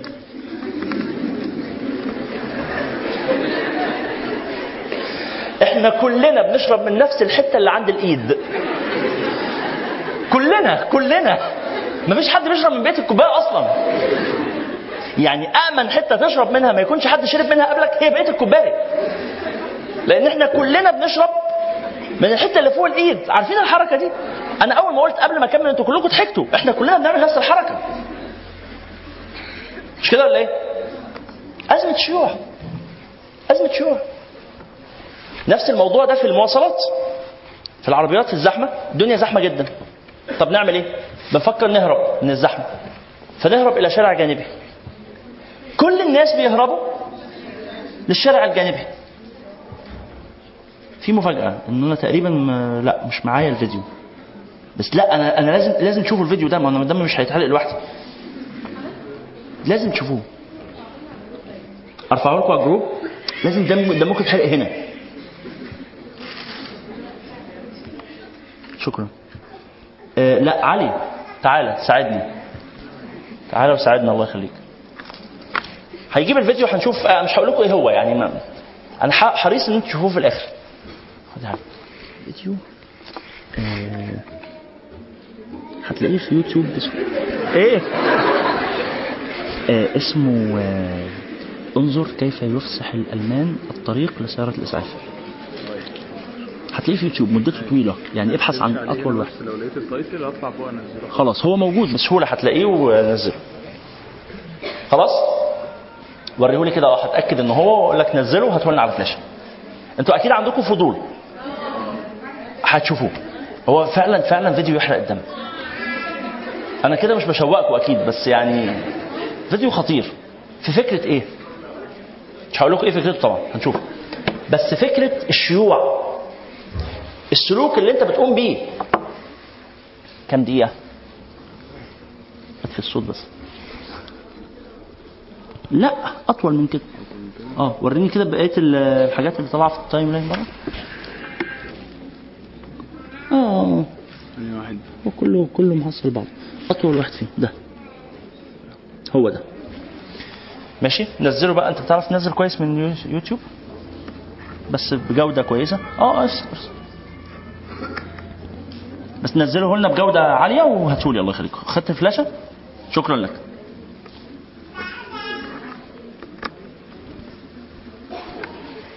الشاهد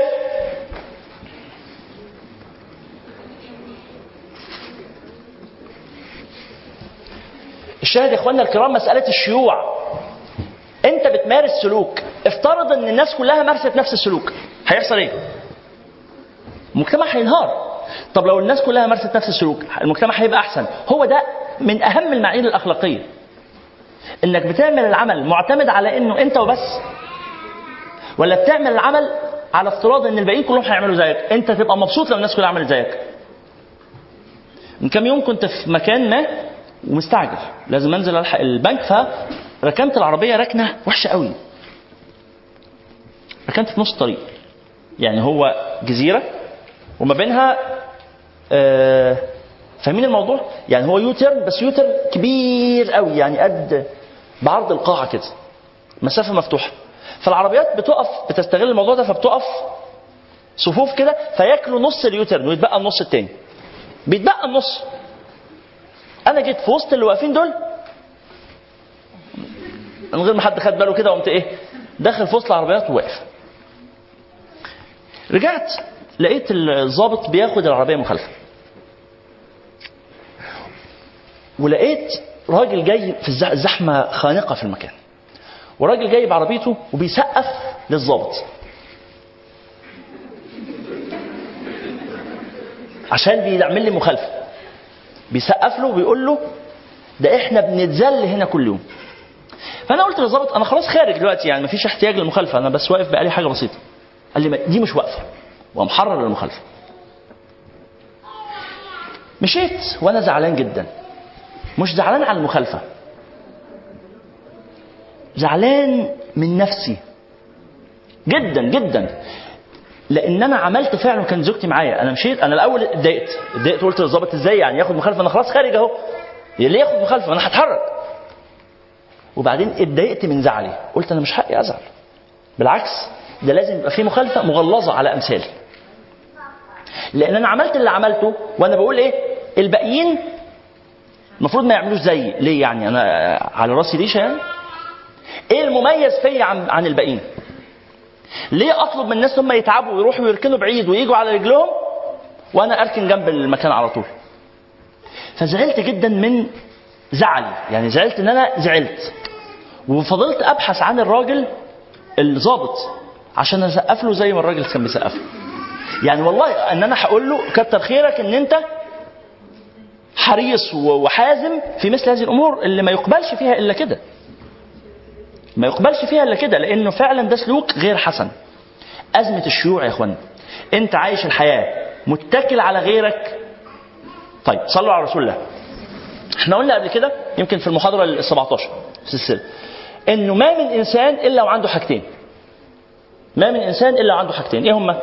إمكانيات واحتياجات.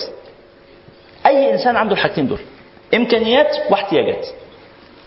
فبعض الناس تزيد حاجاته عن إمكاناته. يبقى ده اسمه إيه؟ اسمه فقير. ده مش ماليا بس ده في ثمان محاور قلناهم ساعتها. ثمان محاور منهم العلمي ومنهم الاجتماعي ومنهم المالي ومنهم العاطفي حاجات كتير. اللي احتياجاته أكتر من إمكانياته يبقى فقير. طب واللي إمكانياته أكتر من احتياجاته يبقى غني.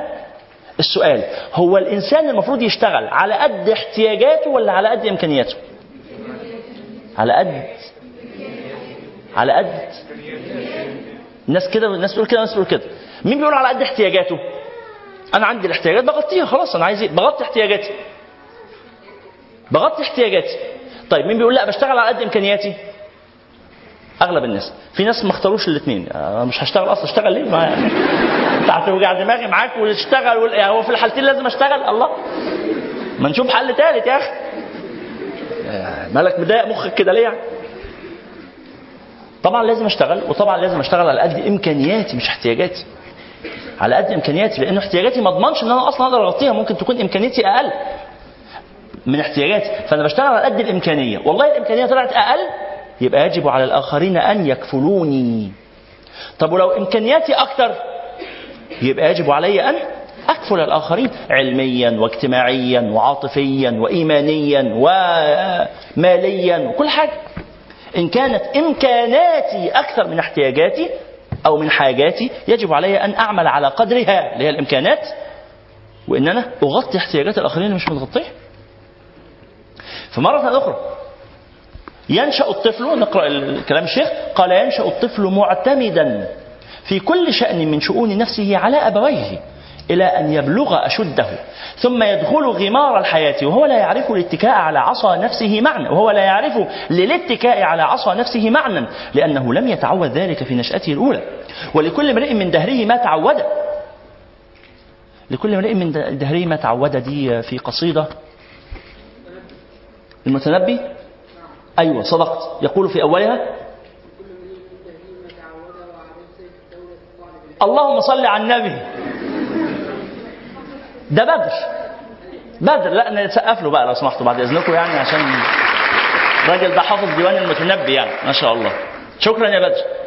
لكل امرئ من دهره ما تعود وعادة سيف الدولة الطعن في العدى صح. القصيدة دي لما لما جه المتنبي يقولها دخل على سيف الدولة فكان سيف الدولة متكئا. فبدأ يقول القصيدة فقال لكل امرئ من دهره ما تعود أم سيف الدولة قال له حسبك. اقف هنا. وأم سوى مجلسه. اعتدل كده. ثم قال أكمل. فقال وعادات سيف الدولة الطعن في العدى وأكمل القصيدة. بعدها يا بدر؟ نسي بدر من التسقيف بتاعه. الله يسامحكم. حسدتوه. مش مهم خلاص ده المقطع ده يكفينا. فأما قالوا له بقى سألوا سيف الدولة أنت اعتدلت ليه؟ قال مطلع القصيدة خفت أن يقول بعده لكل امرئ من دهري ما تعود فيراني متكئا فيقول أو متمددا فيقول وعادات هذا الوغد أن يتمددا. ما أصل الشعراء دول بإيه؟ بهفة بحالة. فقلت لا ألحق نفسي. فقام ظبط نفسه كده قال له إيه؟ اعدل. يعني اظبط الكلام. فقال له وعادات سيف الدولة الطعن في العز الشاهد؟ هذه مسألة كبيرة. قال ولكل امرئ من دهره ما تعود فيزيد بذلك الأمة بلاء على بلائها وخذلانا على خذلانها. الأزمة دي اسمها أزمة إيه؟ أزمة الشيوع وأزمة تانية أزمة التربية. الأم إحنا اتكلمنا المرة اللي فاتت عن الأم المرة اللي قبل اللي فاتت.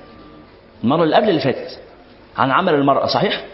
محاضرة 28 المرأة اللي بتشتغل وبتموت نفسها. شغل عشان ترضي مديرها في الشغل وتحقق أداء جيد وترضي عيالها وتحقق له احتياجاتهم وترضي جوزها وتحقق له احتياجاته وترضي أبوها وأمها وترضي إخواتها وترضي أصحابها. طب وهي؟ هي بيحصل لها إيه؟ بتموت. راجعة من شغلها تعبانة والواد ماما أنا عايز آه، عايز بتاع ده فراخ آه، مقلية. تقوم برغم إنها تعبانة وتقوم وتقف في المطبخ بلبس الشغل وتعمل له الفراخ وتتصور إنها كده مضحية. لا دي مش مضحية دي مفسدة. دي مفسدة طبعا. يا نهار أسود أيوه. يا نهار أسود يعني يعني أبقى تعبانة ومفسدة الاثنين طب كفاية مفسدة من غير تعبانه أنا ما عنديش مشكلة في مفسدة أنا مشكلتي في تعبانه أي أيوة والله طبعا مفسدة. مفسدة فسادا كبيرا. ليه؟ لأنها بتخلق في التربية شخص بيسموه شخصية اعتمادية. شخصية اعتمادية. هو يطلب واللي يطلبه يتحقق دلوقتي حالا هنا. ده لما يبقى متجوز ومراته راجعة تعبانة رجل على رجل لها ادخلي اعملي محشي. ده لو شايف البيت مش مش متنظف ها ومش متروق مهما كانت تعبانة مش هيقدر ظروفه هيزهق ويحس انه قرفان منها. كل شوية تتعب. طب هي عندها ظروف مفيش دعوة بقى أنا أروح أتجوز واحدة تانية. ومش هيتجوز ولا حاجة بس هو إيه؟ قلة أدب وخلاص في الكلام. إحنا اتكلمنا عن الموضوع ده قبل كده؟ قلة الأدب في الكلام طبعا. الراجل اللي عايز يتجوز يروح يتجوز من غير ما يقول لمراته. لحظة واحدة بس. من غير ما يقول لمراته بمعنى إنه من غير ما يوجع دماغها. نص رجالة مصر ثلاث أرباعهم. هو بيقول بس أنا هتجوز ما بيتجوزش ولا يعرف يتجوز تاني. هو مش لاقي ياكل أصلا. بس هو معيشها في التنغيص. صبح وليل أنا هتجوز عليك. هو هو مش هيتجوز هو بينغص. فده قلة أدب. إنما لما تكون قد كلمتك وجاهز تتجوز ومش بتتجوز كيد مفيش حاجة اسمها جواز بالكيد. ما بتجوزش عشان اكيدها ما بتجوزش عشان اذلها ده مش منطق ده خلل في التفكير. بتتجوز عشان عندك احتياج إنك تتجوز؟ مفيش أي مانع. لا شرعا ولا قانونا ولا عرفا.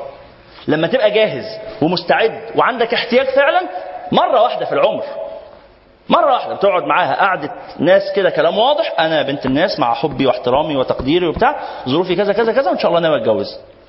هتتخانقوا شوية وهتتصالحوا شوية والمهم ونشوف هتتجوز ولا هي هتطلقك ولا هتعملوا إيه مع بعض. هنشوف. بس تبقى في الآخر إيه؟ بتعمل. طب مش هتعمل؟ لسانك جوه بقك وتحترم نفسك. عشان حرام التنغيص اللي الستات عايشين فيه. أيوه والله. سامع ال- قالت لك أيوه. لا أنا حقيقة بقى يعني. قالت أيوه والله. يبقى ده يبقى ده تجاوز. يا اخوانا صلوا على النبي. النبي صلى الله عليه وسلم يقول ما جعل الرزق في شيء إلا زانه وما نزع الرزق من شيء إلا شانه. حرام. حرام. القسوة على قلوب ال- ال- البشر حرام. قلة أدب. هو ده المقصود يا أخويا بمعنى التجاوز. الحرام مش إنك تتجوز إنك تتجوز ده حلال. بس لما تكون محتاج وظروفك تسمح تقول وتعمل. لكن تقول وما تعملش خلل. يبقى نرجع تاني. المرأة دي راجعة تعبانة من شغلها ابنها بيعيط وعايز أكل في حاجة اسمها أكل في وقت الأكل. دلوقتي مش وقت الأكل دلوقتي هندخل نرتاح وننام. طبعا مش معناه إن هي تبقى امرأة قاسية. بهدوء ونفهم الولد. مش لما تحتاج حاجة تاخدها. مش كل لما تطلب تلاقي. الواد عمال يزن في ولذلك الشيخ البوصيري رحمه الله أنا قلت لكم اللي يقرأ رواية Dr. Jekyll and Mr. Hyde يكتب على الغلاف بتاعها بيت للإمام البوصيري. الإمام البوصيري في قصيدة البردة بيختصر رواية روبرت آه، ستيفنسون في بيتين. بيتين بيل- بيلخصوا النفس البشرية. بيقول إيه؟ بيقول إيه يا بدر؟ والنفس؟ آه والنفس كالطفل إن تهمله. أنا عايز بدر اللي يقول. يلا بينا نكتبه. والنفس كالطفل إن تهمله شب على. والنفس كالطفل إن تهمله شب على. حب الرضاع وإن تفطمه ينفطم. والنفس كالطفل إن تهمله شب على. حب الرضاع وإن تفطمه ينفطم. اسمع البيت اللي جاي بقى. فلا ترم. فلا ترم. ترم. ترم. سبيلنج آه حاضر اهو السبيلنج اهو فين الورد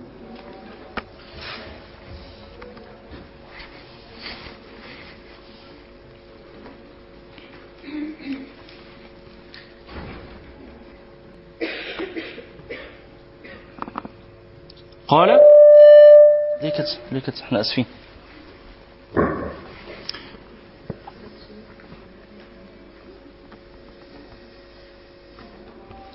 هو والنفس كالطفل. إن تهمله شب على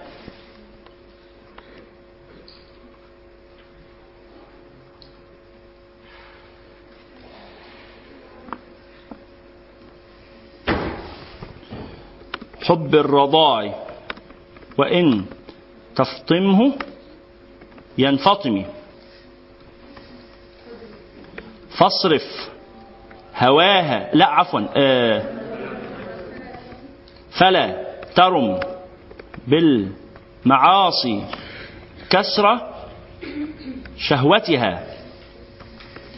إن الطعام يقوي شهوة النهم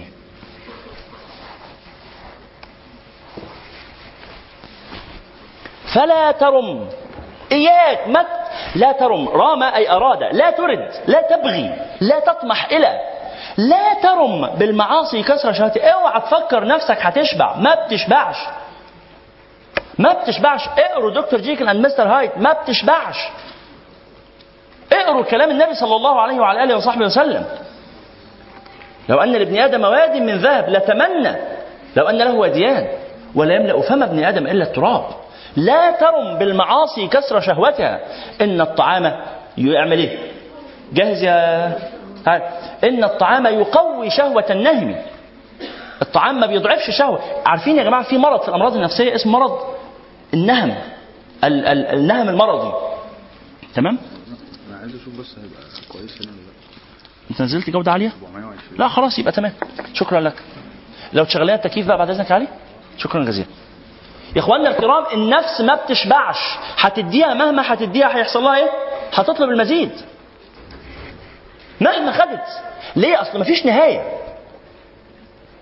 أنا كنت بسأل زملائي قبل كده أنت لو معاك كام تحس إنه كده كفاية؟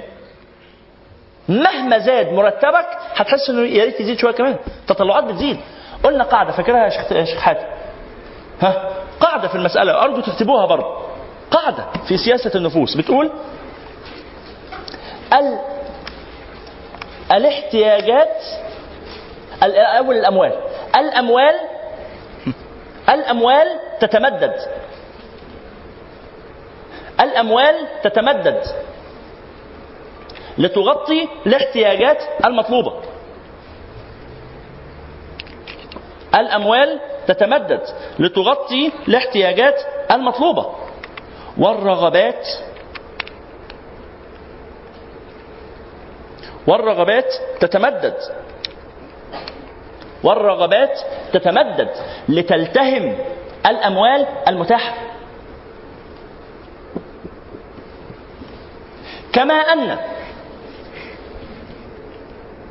الأوقات تتمدد لتكفي المهام المطلوبة. لتكفي المهام المطلوبة. والأعمال تتمدد لتملأ الأوقات المتاحة.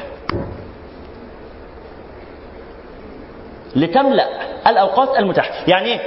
يعني لو عندك شغل ساعة بس أنت فاضي. هتخلصه في خمس ساعات في عشر ساعات بس أنت فاضي. ولو عندك شغل عشر ساعات بس أنت مشغول هتخلصه؟ ساعة. أصدق مثال ليلة الامتحان. بنخلص 500 صفحة في نص ساعة. صح؟ على السلم وانت طالع 300 صفحة بيخلصوا على السلم. بيخلصوا. ليه؟ مضغوط. مضغوط. لكن معايا وقت. قاعد أذاكر وأنا فاضي. ها؟ المثال بتاع المره اللي بقى لما تقوم تتفقد باب الثلاجه ولو في حصل ابديت ولو تقعد تتفرج على ال- ال- الظواهر الكونية الغريبة ومستقبل حيوان الكوالا ويعني تبدأ إيه؟ دماغك بتروح. فمرة أخرى يا إخواني والنفس تعالوا نقرأ تعالوا نقرأ كده البيتين دول. الشيخ بيقول إيه؟ بيقول والنفس اقروا الأبيات. والنفس كالطفل إن تهمله شب على لا أنا عايز أسمعها منكم عشان النطق يبقى مظبوط. فتفضلوا والنفس إن تهمله خطأ. تهمله خطأ. تهمله. تهمله. بضم التاء. بنتعود على النطق الصحيح. مرة أخرى والنفس ها؟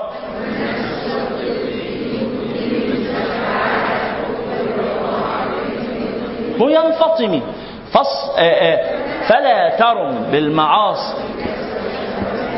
إن الطعام يقوي في مرض اسمه مرض النهم المرضي في علم النفس اللي هو إيه بقى؟ بيفضل ياكل حتى لما يشبع. بيفضل ياكل وبعدين؟ بعد شوية بي... أنا آسف بيرجع من الأكل. معدته مش قابلة. أثناء ما هو بيرجع بياكل برضه. بيبلع ترجيعه وياكل معاه أكل جديد. أنا آسف مثال قبيح بس هو الدنيا كده. إحنا كلنا بنعمل كده بس إيه؟ بأشكال مختلفة إلا من رحم الله ونسأل الله العافية. بنعمل كده. والله الأكل خلاص. وإنت إيه؟ مصمم. نسأل الله العفو والعافية. وده الحل بتاعه إيه؟ يحبسوه بيحبسوه في مكان مقفول ما فيهوش أكل. يفضل يخبط في الحيطان عايز ياكل. وما بيبقاش جعان. الحديث الجانبي يا أخوتنا. ما بيكونش جعان. بس إيه؟ شهوة. شهوة. الشهوة دي في منها أصحاب. في منها انترنت في منها لبس في منها جزم في منها فلوس في منها منصب في منها بس الشهوة موجودة. خالق شخصية اعتمادية هيتعود على الاستهلاك مش متعود على إنه بيشتغل مش متعود على إنه جاد متعود على إنه بيتدلع وبس ليه أبوه وأمه بيدلعوا؟ ولذلك أنا أنا لا أنسى في يوم من الأيام هذه المرأة يعني ليها فضل عليا وبفتكرها دايما. شديدة الإهمال. في تربية ابنها لدرجة كانت بتدلعه دلع ماسخ. هي يعني بحبها وليها فضل عليا وأم فاضلة كبيرة. ولكن لا خلل اللي هي عملته ده ابنها كان رايح يقدم في الكلية الحربية. استثقلت إن هو ينزل في الحرب فقالت له اقعد ارتاح ونزلت هي راحت قدمت له. يا نوتي يا نوتي يا حبيبي. توتو راحت قدمت له واقفه في الشمس في الطابور عشان تروح تقدم لابنها في الكلية. ات- ات- وكان معاه واسطة كبيرة وهو نازل الامتحان بتاع الكليه راحت نزلت آه، توصله اترفض في الآخر الحمد لله خلاص بس بس الشاهد إيه ده هي بقى بتشتكي إنه ابنها ما بقاش متحمل المسؤولية وبتقول طب أعمل إيه؟ الواد خلص كلية وبيشتغل ومش راضي يشارك معاهم في البيت في مصاريف البيت. فلوسه لنفسه بيحطها في نفسه في البنك. فتقول اعمل تسالني أعمل إيه عشان آه، محمد ده ولا فلان يشارك في مصاريف البيت. إيه رأيكم؟ ما هو خلل ما هو نتاج تربيتك. قلت لها قلت لها ده نتاج تربية حضرتك. خلاص؟ أنت اللي عملت فيه كده تماما يعني أنت اللي أفسدتيه يا اخوانا في حاجة اسمها العيل الصغير متحمل لمسؤولية نفسه جاد بنطلع شخصيات جادة مش بنطلع شخصيات آه، عايش الحياة كلها على هاتولي وادولي حتى لو كان الحمد لله ربنا أكرمنا بمال. فمتى قال متى نشأ الولد؟ فليعوده أبواه الاعتماد على نفسه في كل أمر من أموره حتى إذا شب. كان رجلا يخدم الأمة خدمة الرجل القوي القادر. ومتى كثر مجموع الشبان المتكئين على اعضاء على أعضاد أنفسهم. تكونت منهم أمة صالحة صالحة لأن تكون وارثة للأرض. نحن في حاجة إلى شبان جبلوا على الاستقلال في الفكر والاعتماد على النفس وما تأخرنا إلا بعد أن ضعف فينا هذا الخلقان. هذان الخلقان خلق الاستقلال في الفكر وخلق الاعتماد على النفس. وما ترقى الغربيون وبلغوا الغاية القصوى من المدنية والعمران والسلطان إلا بعد أن ربوا. نشأهم عليهما.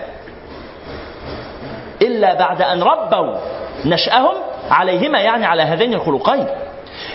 العيل الصغير لما يخلص في, في الشاب في أمريكا ولا في أوروبا لما يخلص الثانوية خلاص اشتغل. عايز تدخل الجامعة؟ على حسابك. على دي مسألة تخصك. تاخد بقى منحة الحكومة بتدفع لهم منح.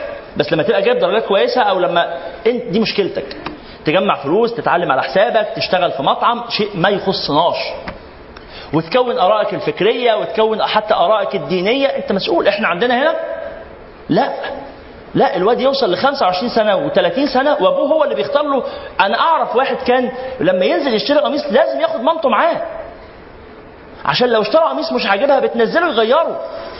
وهو عنده 23 سنة مثلا حاجة كده. نزل- تنزله يغير القميص ليه مش عاجبها؟ ها؟ إيه ده؟ إيه إيه النموذج ده؟ ده خلل يا إخوان ده فساد. إحنا اللي بنعمل كده في العيال من وهم صغيرين. سواء في الولد أو في البنت في حاجة اسمها استقلال شخصية. على فكرة ولو كفر. ولو كفر. والعياذ بالله. أنت أب مسلم وابنك قرر إنه يكفر. والعياذ بالله. تعمل إيه؟ مش من حقك إنك تجبره. لا يجوز لك هذا. لا شرعا ولا تربويا ولا عرفا ولا حاجة خالص. إنما من حقك إنك تعمل إيه؟ إنك تقطع علاقتك بيه ليه اختياراته واختياراته دي هتضرك. ابنك بدأ يتاجر في المخدرات. ما تقدرش تجبره بس تقدر تبلغ عنه الشرطه مفيش مشكلة. ها؟ أيوه ما تسيبه يضر الناس. طب مش عايز تبلغ عنه وصعبان عليك؟ ابتعد عنه وتحاشاه وادعي ربنا يهديه. طب ليه؟ طب ما أجبره أسهل. لا مش أسهل. أجبره ده حل قصير المدى. أنتوا فاهمين اللي بقوله؟ لو أجبرته أنا كسبت إيه حاضر. لا مش مش هينفع. عشان نخلص درس أربعة. فيبقى اذا اظن ما فيش حل. معلش. معلش. شكرا لك. فأخواننا الكرام بنقول أنت آه الإجبار حل قصير المدى. أيوه اتحلت المشكلة النهارده. بكرة. بس المشكلة من جذورها ما اتحلتش. كل إنسان ربنا سبحانه وتعالى في القرآن قال إيه؟ وكلكم آتيه يوم القيامة فردا. أمال فين بقى كلكم راع وكلكم مسؤول عن رعيته؟ مسؤول النصيحة مسؤول التربية. تجبره وهو صغير. تجبره وهو عنده ثلاث سنين خمس سنين سبع سنين لغاية 14 سنة. من بعد 14 سنة دورك خلص. بلغ. عارف يعني إيه بلغ؟ أصبح راجل أصبحت امرأة فتاة ناضجة مسؤولة عن تصرفاتها 14 في مجتمعنا قول يا سيدي 15 18 سنة. من بعد كده خلاص انتهى دورك. دورك كان التربية والنصيحة والتوجيه والإجبار وهو صغير. بعد ما يكبر يفضل النصيحة والتوجيه والإرشاد. بس مالكش عليه سلطان. لما ربنا قال للنبي صلى الله عليه وسلم فذكر إنما أنت مذكر لست عليهم. بمسيطر منين بتيجي السيطرة؟ منين بيجي وهم الآباء بإن هم هيتحكموا في اختيارات عيالهم؟ منين ده بيجي؟ لا العيل يختار اللي هو عايز يختاره دي مسؤوليته ودي حياته وده قراره. ولو طلع غلط انت ليك النصيحة ليك التوجيه. استجاب ليك خير وبركة ما استجابش يتحمل مسؤوليته طب ده هت- هتصب فوق دماغنا. لا ما حدش قال لك تصب فوق دماغك. ما هو لما يفتقر ويتدين ويبقى عليه ديون ويجي يتسجن هدفع له يا سيدي ما تبقاش تدفع له إزاي يعني؟ هو في أب هيستحمل يحصل كده؟ والله لما يبقى أب مربي ابنه وادى اللي عليه والله لو تقدر ساعتها معاك فلوس تخرجه يبقى خرجه ما تقدرش خلاص لا يكلف الله نفسا إلا وسعها. طب مش الأحسن من كده إن أفضل مسيطر عليه؟ لا مش الأحسن من كده لأنه بيخلق نماذج اعتمادية. القهر اللي مر... اللي بتمارسه عليه هيعمل هيحصل فيه هيطلعه على ابنه وهيطلعه على أصحابه وهيطلع هيطلع علينا. هيطلع علينا. ما تعملش كده. في حاجة اسمها شخصية ناضجة مسؤول عن تصرفاته كبير مكلف. أمام الله سبحانه وتعالى وأمام الناس وأمام المجتمع عنده مسؤولية شخصية. نعم. شو موجود في إيه؟ موجود في أمريكا؟ موجود آه. ما أنا بقول إن ده موجود في أمريكا. أيوه ده ما هو ده نظام حسن. ده مش نظام أوروبي ده نظام إسلامي. المسلمين قبل ما ما يحصل عندهم ال- ال- الخلل التربوي كان ده نظام المسلمين. عمرو بن العاص اتجوز وهو عنده 11 10 سنين خلف وهو عنده 11 سنة. يا اخوانا أقول لكم على حاجة. أقول لكم على حاجة. سن الرشد كام سنة؟ سن الرشد كام سنة؟ 21 سنة. عارفين ليه 21 سنة؟ 21 سنة لأن هذا هو سن الجدودة عند الفقهاء.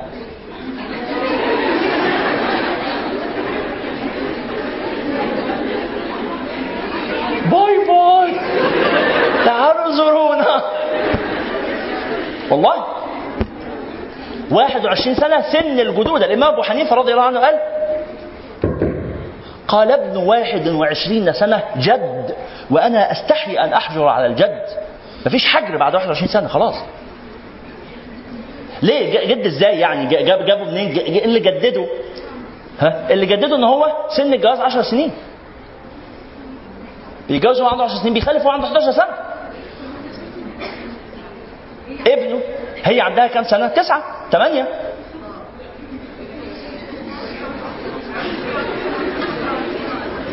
الراجل ده بيقول كلام غريب استغفر الله العظيم يا رب إحنا هنمشي. اسمعوني للآخر.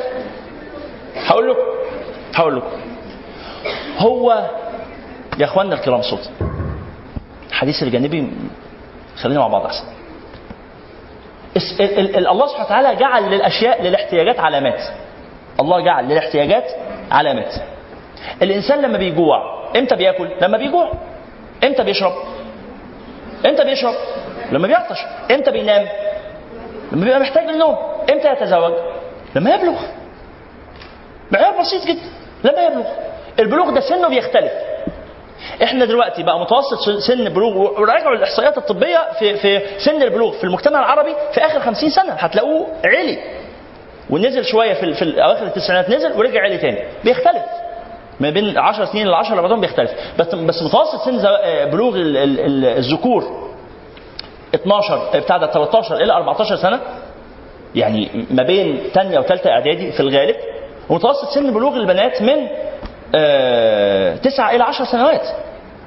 يعني على ثانية ابتدائي ثالثه ابتدائي بنسبة كبيرة. ده ده إيه؟ شائع. في واحدة بنت ممكن يوصل سنها 15 سنة لسه ما بلغتش. بيحصل.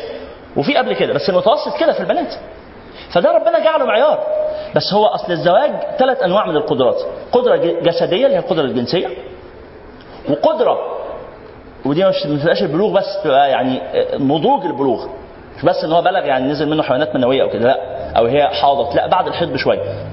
قادرة على ممارسة الجنس. الحاجة الثانية المعيار الثاني القدرة المالية والقدرة الثالثه القدرة العقلية والإجتماعية والنفسية. مجتمعنا بننشئ أبنائنا إن هم يتجوزوا في السن ده لا فما عندناش قدرة نفسية ولا اجتماعية. أنا ما بقولش كلام منفصل عن السياق. أنا عايش في المجتمع وعارفه. أبنائنا مش مستعدين للزواج في السن ده مش عشان هم جسديا ضعاف إنما عشان هم اجتماعيا ونفسيا. إحنا مربينه على إن هو لسه بياكل شيبسي وشوكولاتة ويجري ورا العربية. لما تربي الواد على إن هو وهو عنده 12 13 سنة راجل متحمل المسؤولية مسؤول عن كلامه. مش ده كان بيحصل؟ أجدادنا مش كانوا كده؟ هي البنت البنت اللي لما أول ما يبقى عندها خمس سنين بتبدأ أمها تعتمد عليها في شغل البيت. وتفهمها وت- وت- وتربيها. وبعدين البنت لما بتتجوز زمان كانت بتتجوز فين؟ بتتجوز في بيت جوزها؟ مع أم جوزها وإخوات جوزها. وإحنا في بيت واحد. فاهمين الموضوع؟ القاعه ده كان كل واحد ياخد أوضة. الولد بقى عنده خلاص 15 سنة هنجوزه. ناخد له أوضة. ونجيب البنت والولد في الأوضة قفلنا عليهم. خلاص اتجوزوا. والحمام مشترك والمطبخ مشترك والبنت مين بيربيها بقى ومين بيكمل معاها إن هي تتحمل مسؤوليات البيت؟ هي مش أصلا مش شايلة مسؤولية البيت لوحدها. اللي شايلة مسؤولية البيت هي الحاجة الكبيرة أم الزوج صح ولا إيه؟ وبقية بناتها مع زوجات ولادها البنات في الم... في العيلة كلهم مع بعض. مين بيربي العيال؟ كلهم مع بعض. هم فاتحين حضانة. ما هو البيت مثلا فيه ممكن آه، 30 40 عيل مع بعض. ما بقولش نعمل كده دلوقتي. ها؟ أنا بقول نبقى فاهمين السياق. كنا في ماليزيا مع مجموعة من الأصدقاء قاعدين بنتكلم فإحنا في مصر بنقول بن- جايبين سيره يعني سن الجواز. فبنقول والله متوسط سن زواج الشباب في مصر الشباب الولاد من 25 إلى 30 في الأغلب الأعم كده من 25 إلى 30 والبنات برضو في بره مصر في الأغلب من 20 إلى 25 الأغلب في أكتر في أقل بس الأغلب كده. من البنات من 20 إلى 25 والشباب من 20 إلى 30 كان معانا شباب من سوريا. قالوا في سوريا الوضع أكبر شوية. البنات من 25 إلى 30 والشباب من 30 إلى 35 كان معانا ناس من الخليج. قالوا لا في الخليج أقل من مصر بشوية. البنات من 18 إلى 23 والشباب من 22 إلى 27 متوسط كده. خلاص؟ كان معانا واحد من جنوب أفريقيا بيبص كده. ومصدوم. ده ده دلوقتي ها مش بكلمكم عن واحد من مئات السنين عايشين دلوقتي فبنقول له أنتوا إيه الوضع عندكم؟ قال هو أنتوا في مصر البنت بيوصل سنها 20 سنة ولسه ما اتجوزتش فاحنا آه يعني 20 سنة دي في ثانية كلية في ثالثه كلية عادي يعني إنما أنتوا إيه الموضوع عندكم؟ قال إحنا متوسط العام كده عن البنات إنه من 13 إلى 14 سنة بتكون اتجوزت. 15 سنة أهلها بيبدأوا يقلقوا. 16 سنة لازم يبحثوا عن عريس. لو كملت ال 16 بدأت في ال 17 فرصها في الجواز بتروح. خلاص. عنس آه بس أنا آسف يعني اللفظ أصلا مش حلو ما بحبش أستخدمه. بس آه. طبعا ما نجيش إحنا دلوقتي نزعل من نفسنا بس أنا بفهمكم فكرة الإيه؟ القدرة البشرية. البشر يقدروا يتجوزوا في السن الصغير بس يقدروا لما يكون حاصل إيه؟ لما يكونوا متربيين. لما يكون البنت متربية يعني إيه راجل ويعني إيه مسؤولية ويعني إيه تربية ويعني إيه ست ويعني إيه هم ويعني إيه إخلاص ويعني إيه فاهمين الموضوع؟ بتبقى ناضجه متحملة المسؤولية. لكن البنت دلوقتي أم 22 سنة ها؟ ده أنت بتجيب لها دباديب. تعمل كده. ده أنت رايح تطبطب وت... وت... وتعمل. الشاب دلوقتي اللي عنده 23 سنة 24 سنة ده ده راجل متحمل المسؤوليه اتمن لو حد متقدم له هو عنده 20 سنة. اتمن أجوزه أختي؟ ده عايز واحدة يلعب معاها. يقعد هت هت ويعملوا كده. قال له يا حبيبي في آه، Gero Land هناك إن شاء الله. في كل الألعاب قطر الموت وفي Discovery هناك في بتاع الجديدة دي وروح. ده مش عايز يتجوز ده عايز يلعب. أنتوا معايا ولا ولا إيه الموضوع؟ ولا أنا بكلم نفسي؟ يبقى مسألة الاعتماد على النفس مسألة تربوية. ولذلك جزء من الموضوع في علم النفس. أنا أنا قايل لحضراتكم انه الفقير يعني بعد اتمامي للدراسه في كلية الشريعة وبعدين التحاقي بكلية أصول الدين جامعة الأزهر وبعدين التحقت بكلية الآداب قسم علم النفس جامعة القاهرة عشان أفهم الموضوع ده. أفهم نفوس البشر دي نفوس غريبة. في مجتمعات ما فيهاش مراهقة مفيش حاجة اسمها مرحلة مراهقة. لأن إيه هي مرحلة المراهقة؟ المراهقة مرحلة اجتماعية مش جسدية. مرحلة المراهقة هي المرحلة اللي بيعيشها الولد أو البنت ما بين البلوغ إلى الاستقلال. لأنه بيبقى جسديا بالغ واجتماعيا مش بالغ. فبيبقى جواه صراع فبيحاول يثبت إن هو كبير. فتدخل يدخل في المشاكل. في مجتمعات المجتمعات العربية القديمة ما فيهاش مشكلة مراهقة. المجتمع الأمريكي المجتمع الأوروبي دلوقتي ما فيهوش مشكلة مراهقة. في في شوية مشاكل بس مش زي اللي عندنا. المراهق اللي عندنا ده, ده مراهق تعيس. ليه؟ لأن هو راجل ومش راجل ومش قادر على بعدك. يعني يعني يعني نموذج غريب له راجل وله بنت. البنت المفروض إنها كبيرة. خلاص؟ والحمد لله ظهر يعني جسديا ونفسيا و... ها؟ بدأت تبقى كبير. ومهتمة بنفسها وبشكلها وبلبسها وعايزة حد يعجب بيها وعايزة حد تعجب بيه. احتياج. احتياج. لا يلبى. أمها عمالة تجبرها على المذاكرة. تعمل إيه؟ تفتح الكتاب وجوه الكتاب الموبايل وتعيش حياتها. وده منطقي. وتصاحب ولاد وت... وت... وت... مش بقول إن المراهقات فاجرات يعني ما حدش ياخد كلامي ويعمم ها أرجوكم. أنا بقول إن في احتياج. البنت بقى المؤدبة المتربية اللي بتضغط على نفسها وتكبت احتياجاتها و... دي بتعيش معقدة.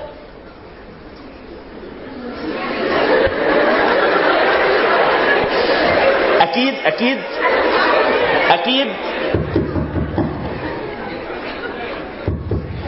مش الدعوة اللي بقولها دلوقتي إنه ايتها الفتيات اللي في الثانوية عيشوا حياتكم. مش دي الرسالة. مش دي الرسالة. بقول اتجوزوا. اتجوزوا. ربوا عيالكم إن هم يتجوزوا. يا اخوانا الصوت ربوا عيالكم إن هم يتجوزوا. ولو حصل إنك يعني ابتليتي بإنك آه، قلبك حب حد ولا حد سكن قلبك ولا بتاع آه، يعني كوني متفهمه إن ده شيء طبيعي. شيء طبيعي ومش هيكمل. وشوية وهتكرهيه وهتحبي حد تاني وهتعيشي كده. وأنت نفس الكلام. والحب الأول ده ما بيكملش عادة. في حاجة اسمها النضج يا اخوانا في حاجة اسمها فهم الظروف. أنتوا معايا ولا لأ؟ في حاجة اسمها إن أنا أبقى فاهم أنا مكون من إيه احتياجاتي إيه؟ عندي احتياج جنسي. ربنا خلقني كده بني آدم راجل بنت عندي احتياج نفسي. عايز أحس إن حد مهتم بيا. نفسي حد يقول لي يا بيبي. يعني يعني يعني هذا الكلام على سذاجته. وكونه مضحكا وكونه بسيطا. لكن مش دي فطره بشريه يا إخوانا؟ مش الله سبحانه وتعالى. يا إخوانا الله سبحانه وتعالى يقول ألا يعلم من خلق؟ ألا يعلم من خلق؟ وهو اللطيف الخبير. لما ربنا خلق الشاب يبلغ وهو عنده 12 سنة أو 13 أو 14 سنة هو خلقه كده ليه عشان يعذبه؟ عشان يقول بص بقى أنت بالغ ومش هتتجوز. أه. أه. والله ما أنت أه. شوف لو اتعملت قرد مش هتتجوز. أوضة مقفولة وشوف أنت هتعمل إيه وإقفل على نفسك الباب. مش هتتجوز. انقع نفسك في مية. حاول تنسى بقى اشرب كافور وركز في, في ما هو ما هو مش طبيعي. ما هو مش طبيعي. كبر بقى عنده 13 15 17 سنة. يلا. بسم الله خد خطوة. ومش خد خطوة لوحدك ونرميه خد خطوة. وإحنا حواليك بقية الرجالة في المجتمع إحنا بندعمك. إحنا بنفهمك يعني إيه ستات وتفهمهم إزاي هتحاول تفهمهم إزاي. انت مش تفهمهم بس يعني إيه؟ تحاول. لكن صعب هم مش فاهمين أصلا. يعني هو الظاهرة أعقد إنها تتفهم يعني. ظاهرة مباركة يعني ما. يا أيتها الفتيات في حاجة اسمها المدارس. المدارس. في حاجة في المدارس اسمها تربية جنسية؟ مفيش مفيش الشاب الشاب بيوصل. والله أنا قابلت شباب في الكلية ما يعرفش إمتى المفروض يغتسل غسل الجنابة. وأبوه محرج يكلمه. بنت كبرت وأمها محرجة تقعد معاها وتفهمها ويعني إيه حيض ويعني إيه نفاس ويعني إيه آه، جماع. في بلاوي. البلاوي دي جاية منين؟ جاية من إن المجتمع عايش حياة منافقة. إحنا مؤدبين. يعني إيه مؤدبين؟ يعني ما نتكلمش في الحاجات دي. عيب. عيب إيه؟ ربنا خلقنا بيها. ربنا خلقنا بيها. يبقى نتعلم. هو هو نتعلم معناها نفجر هو العلم مرتبط بالفجور. أتعلم احتياجاتي النفسية واحتياجاتي الجسدية واحتياجاتي المادية واحتياجاتي ال... كل حاجة أتعلم. وبعدين أعمل. اسمه الاعتماد على النفس اسمه تحمل المسؤولية. بنت يعني بنت. يعني قادرة تفتح بيت. وهي عندها 12 13 14 سنة. راجل يقدر يبقى راجل متحمل المسؤولية معتمد على نفسه. وهو عنده 15 17 20 سنة. ها؟ وده موجود في اوروبا موجود في أمريكا موجود في المجتمعات العربية القديمة. موجود في المجتمعات البدوية حتى الآن. موجود في المجتمعات الريفية اللي إحنا بنتريق عليها. يعني إحنا بنتريق على على إنه فاهمين اللي بقوله ده؟ بنتريق على إن الناس بتلبي احتياجاتها. بنقول أصل مش ناضجين. أصل كأن النضج ده بقى مسطرة. لازم كل الناس يبقوا زي بعض فيها. لا مش كده. فمرة أخرى قال وليس معنى ذلك أن ينشأ الولد منفردا برأيه. مستبدا بفكره لا يستشير أهل العقل والعلم. على فكرة أنت لما تدي العيل أو الطفل لما تدي له مسؤولية الاختيار هو هو بنفسه هيحب ياخد رأيك وياخد رأي حد تاني وتوجهه إلى القنوات الصحيحة توصله بالناس اللي بتفهم. وكانوا أساتذتنا يعلمونا وإحنا صغيرين والله الحمد لله أكرمني الله سبحانه وتعالى بمحض الكرم منهم. من أبويا ومن من أهلي ومن أساتذتي. أنا من أولى إعدادي من ساعة لما خلصت ستة ابتدائي. أنا ارتقيت المنبر خطيبا للجمعة وأنا في ستة ابتدائي بعد أتممت حفظ القرآن وخلصت ستة ابتدائي ارتقيت المنبر وأنا في الأجازة. ما بين ستة ابتدائي واولى اعدادي لبست زي الأزهري وخلاص وخطبت الجمعة. من يومها إلى الآن ما أخذت مليما من أبي. مليما من يوم أولى إعدادي. في حياتي كلها في مصاريفي وفي سفرياتي جوه مصر وبره مصر وفي جوازي وفي حاجتي كلها. الحمد لله أبي يعني موسر. الحمد لله. الحمد لله كرم من ربنا سبحانه وتعالى علينا. أبي موسر وعنده من المال يعني الحمد لله ما يكفيني ويكفيه وما أخذت منه مليما واحدا ده إيه؟ ده, ده فضل في ده ليه؟ إن أنا كنت عايز أنزل أشتغل وهو مش راضي. فأنا أصريت فوافق. الأول ما كانش راضي عشان خاطر المجتمع والظروف. نزلت اشتغلت اشتغلت شغلات كتيره وتاجرت واشتغلت موظف وتوظفت في أكتر من مكان. والناس كانوا بيقبلوا يوظفوني. في الأول بيرفضوا بس عن طريق الوسائط والعلاقات. الوسائط دي دي حاجة حلوة. استخدموا الوسائط الوسائط مش اللي هي إن أنا أروح فاشل والواسطة بتخليني أكمل لأ. الواسطة تجيب لي فرصة أظهر بيها مواهبي وإمكانياتي. حد يعرف حد؟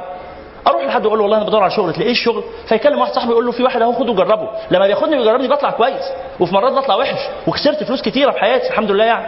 فخور أنا بال... والله وعملت يعني كان بي... بي... كنت أقضي أسابيع ما معي نصف جنيه. وأنا ما باخدش من أبويا حتى فلوس المواصلات إن أنا آخد خمسة جنيه أركب بيها ميكروباص. ما أخذت منه مليما حتى في هذا إنما كان يكفل لي طعامي. وسكني. الحمد لله كنت ساكن ببلاش في البيت كنتش بدفع إيجار. و... وكنت باكل. بس. وما بعد ذلك خلاص أنا شايله. والحمد لله استطعت أن أفعل هذا بمحض كرم الله وبثقة أساتذتي وبتربيتهم. كان واحد من أساتذتنا يكلفنا بالعمل. والله أنا لا أنسى كنت في ثانية ثانوي. أنا أستغفر الله يعني أن أنا أضرب مثال بنفسي وهذا قبيح جدا. ويقبح أن يفعل الإنسان هذا. ولكن يعني من باب ضرب المثل بس إيه؟ القريب مننا. وهذا قبيح أستغفر الله منه ولكن أنا أجد نفسي مضطر إن أنا أقول لكم إن ده موجود في الواقع أهو بني آدم حقيقي عايش. سافر سافرت منح مختلفة. على على بدعم من الأماكن اللي مستضيفاني. اشتريت الحمد لله أكتر من من من كيان. وفي كنت أقضي أسبوع وأكتر مش معايا نص جنيه.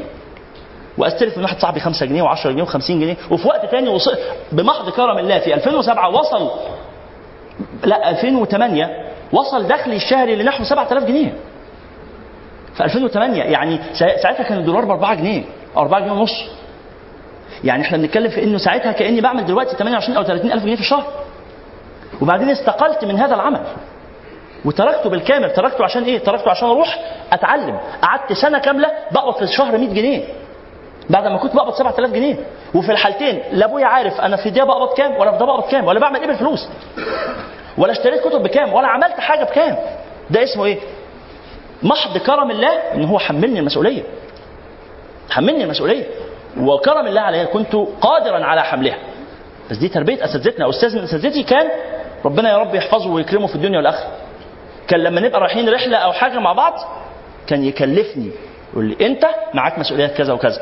وصديقنا الثاني أنت معاك الفلوس. أنت جمع الفلوس من أصحابك. وعلمونا نربي زملائنا أو الناس اللي هيتربوا معانا بنفس الطريقة. نبقى خارجين خلاص خروجة. واحد مننا هو المسؤول. وواحد معاه الماليات وواحد معاه البرنامج وواحد بيجيب المعلومات عن الحتة اللي رايحينها. واسمها رحلة. بس في الآخر إحنا الرحلة اتعودنا فيها. وحد من بالليل مجهز الكورة. دي مسؤوليته الكورة. مش نيجي الصبح نلاقي الأستاذ هو اللي مجهز لنا الكورة وهو اللي مجهز لنا الشبك وهو اللي مجهز لنا الأكل. واحد مننا كان هو اللي بيروح يشتري الأكل. الكلام ده كنا في- إعدادي مثلا ثالثه إعدادي أو أولى ثانوي. واحد هو اللي بياخد الفلوس يروح يتعاقد مع مطعم إنه يوفر لنا وجبات للرحلة. ده اسمه إيه؟ اسمه اعتماد على النفس. اساتذتنا عملوا معانا كده؟ الحمد لله.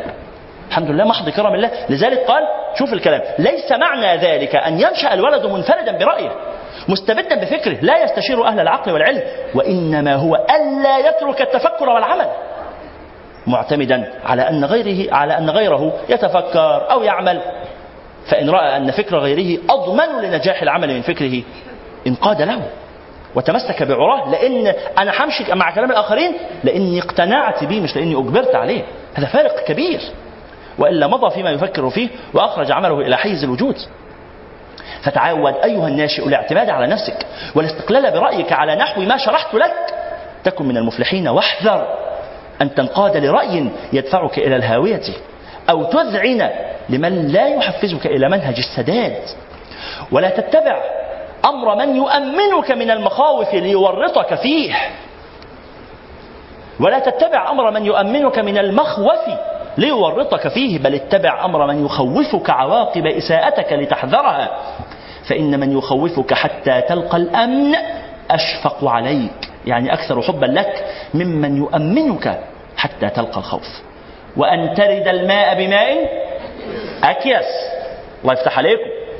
أن ترد الماء بماء أكيس ما ننساهاش. حكمة. العرب كلام العرب حكمة.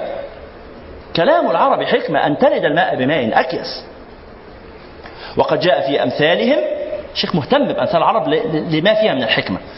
قال آه، أمر مبكياتك لا أمر مضحكاتك. أي إلزم من يبكيك لينجيك لا من يضحكك ليرديك يعني ليهلكك. وإن خالف في هذا الأمر ومن خالف في هذا الأمر وخالف النصيحة عنه سقط العشاء به على سرحان فكانت عاقبته الخسران. إن هذا هو الحق فلا تكن من الممترين فاتبع ما يلقى إليك. يبارك الله عليك. انتهى من الكلام عن الاعتماد على النفس. موضوع حرج خطير ومتداخل مع الشقين مع شق الظاهر والباطن. أمر فيه تفاصيل.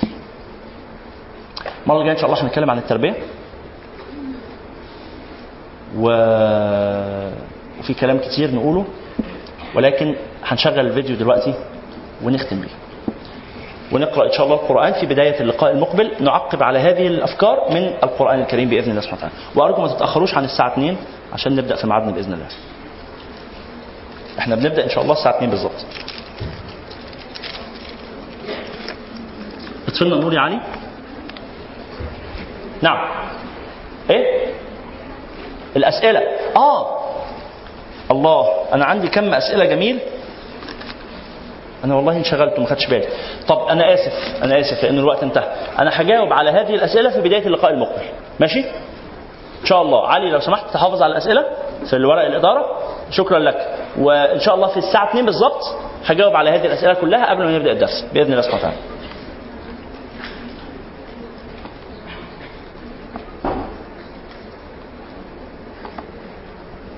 اطفي النور كله يا علي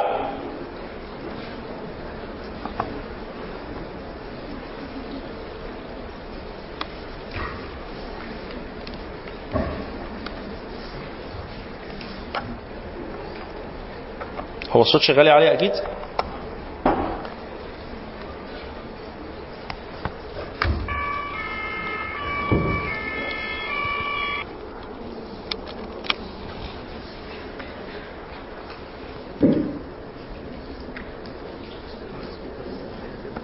إيه external speaker بس هو الجهاز ال- ال- الرسالة أصلا شغال؟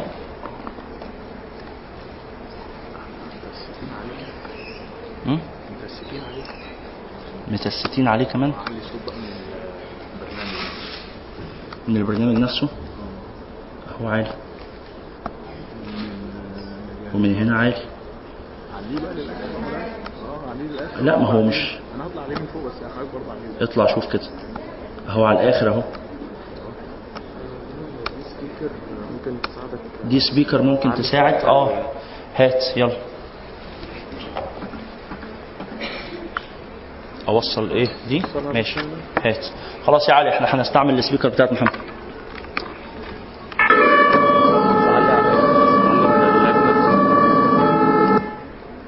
شكرا هعلي على الآخر حاضر؟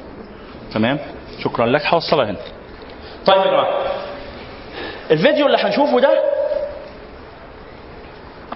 في في مسألة معضلة الشيوع. ماذا لو كل الناس عملوا سلوك حلو وماذا لو كل الناس عملوا سلوك وحش؟ تعالوا نشوف.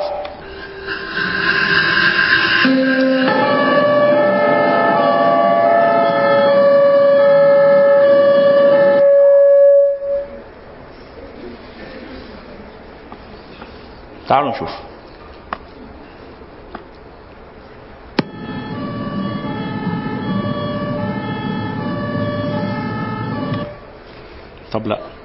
معلش يا محمد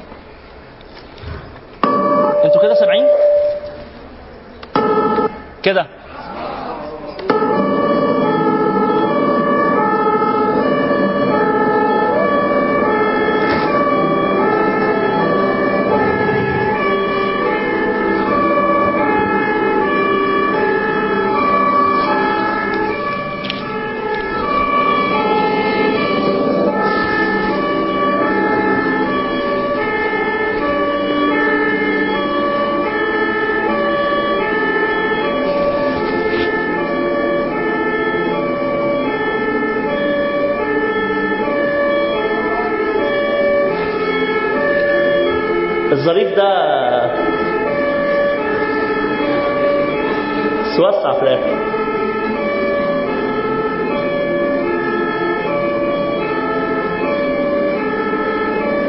محدش بيدخل في النص يستغل ال- الطريق الفاضي. ناس واقفة راكنه واقفة. طريق زحمة.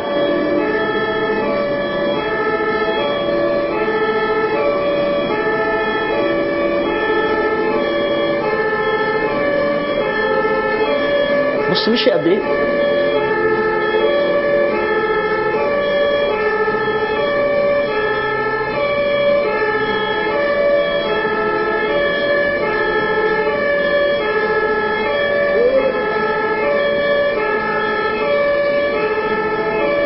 طب الطريق مع الزحمة إزاي الناس قدروا يلاقوا حتة فاضية؟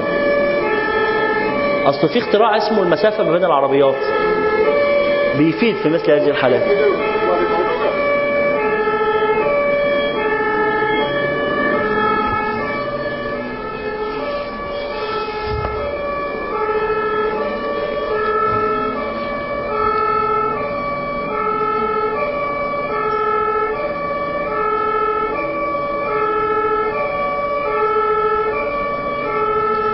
اختراع اسمه الحاره الفاضية تفضل فاضية.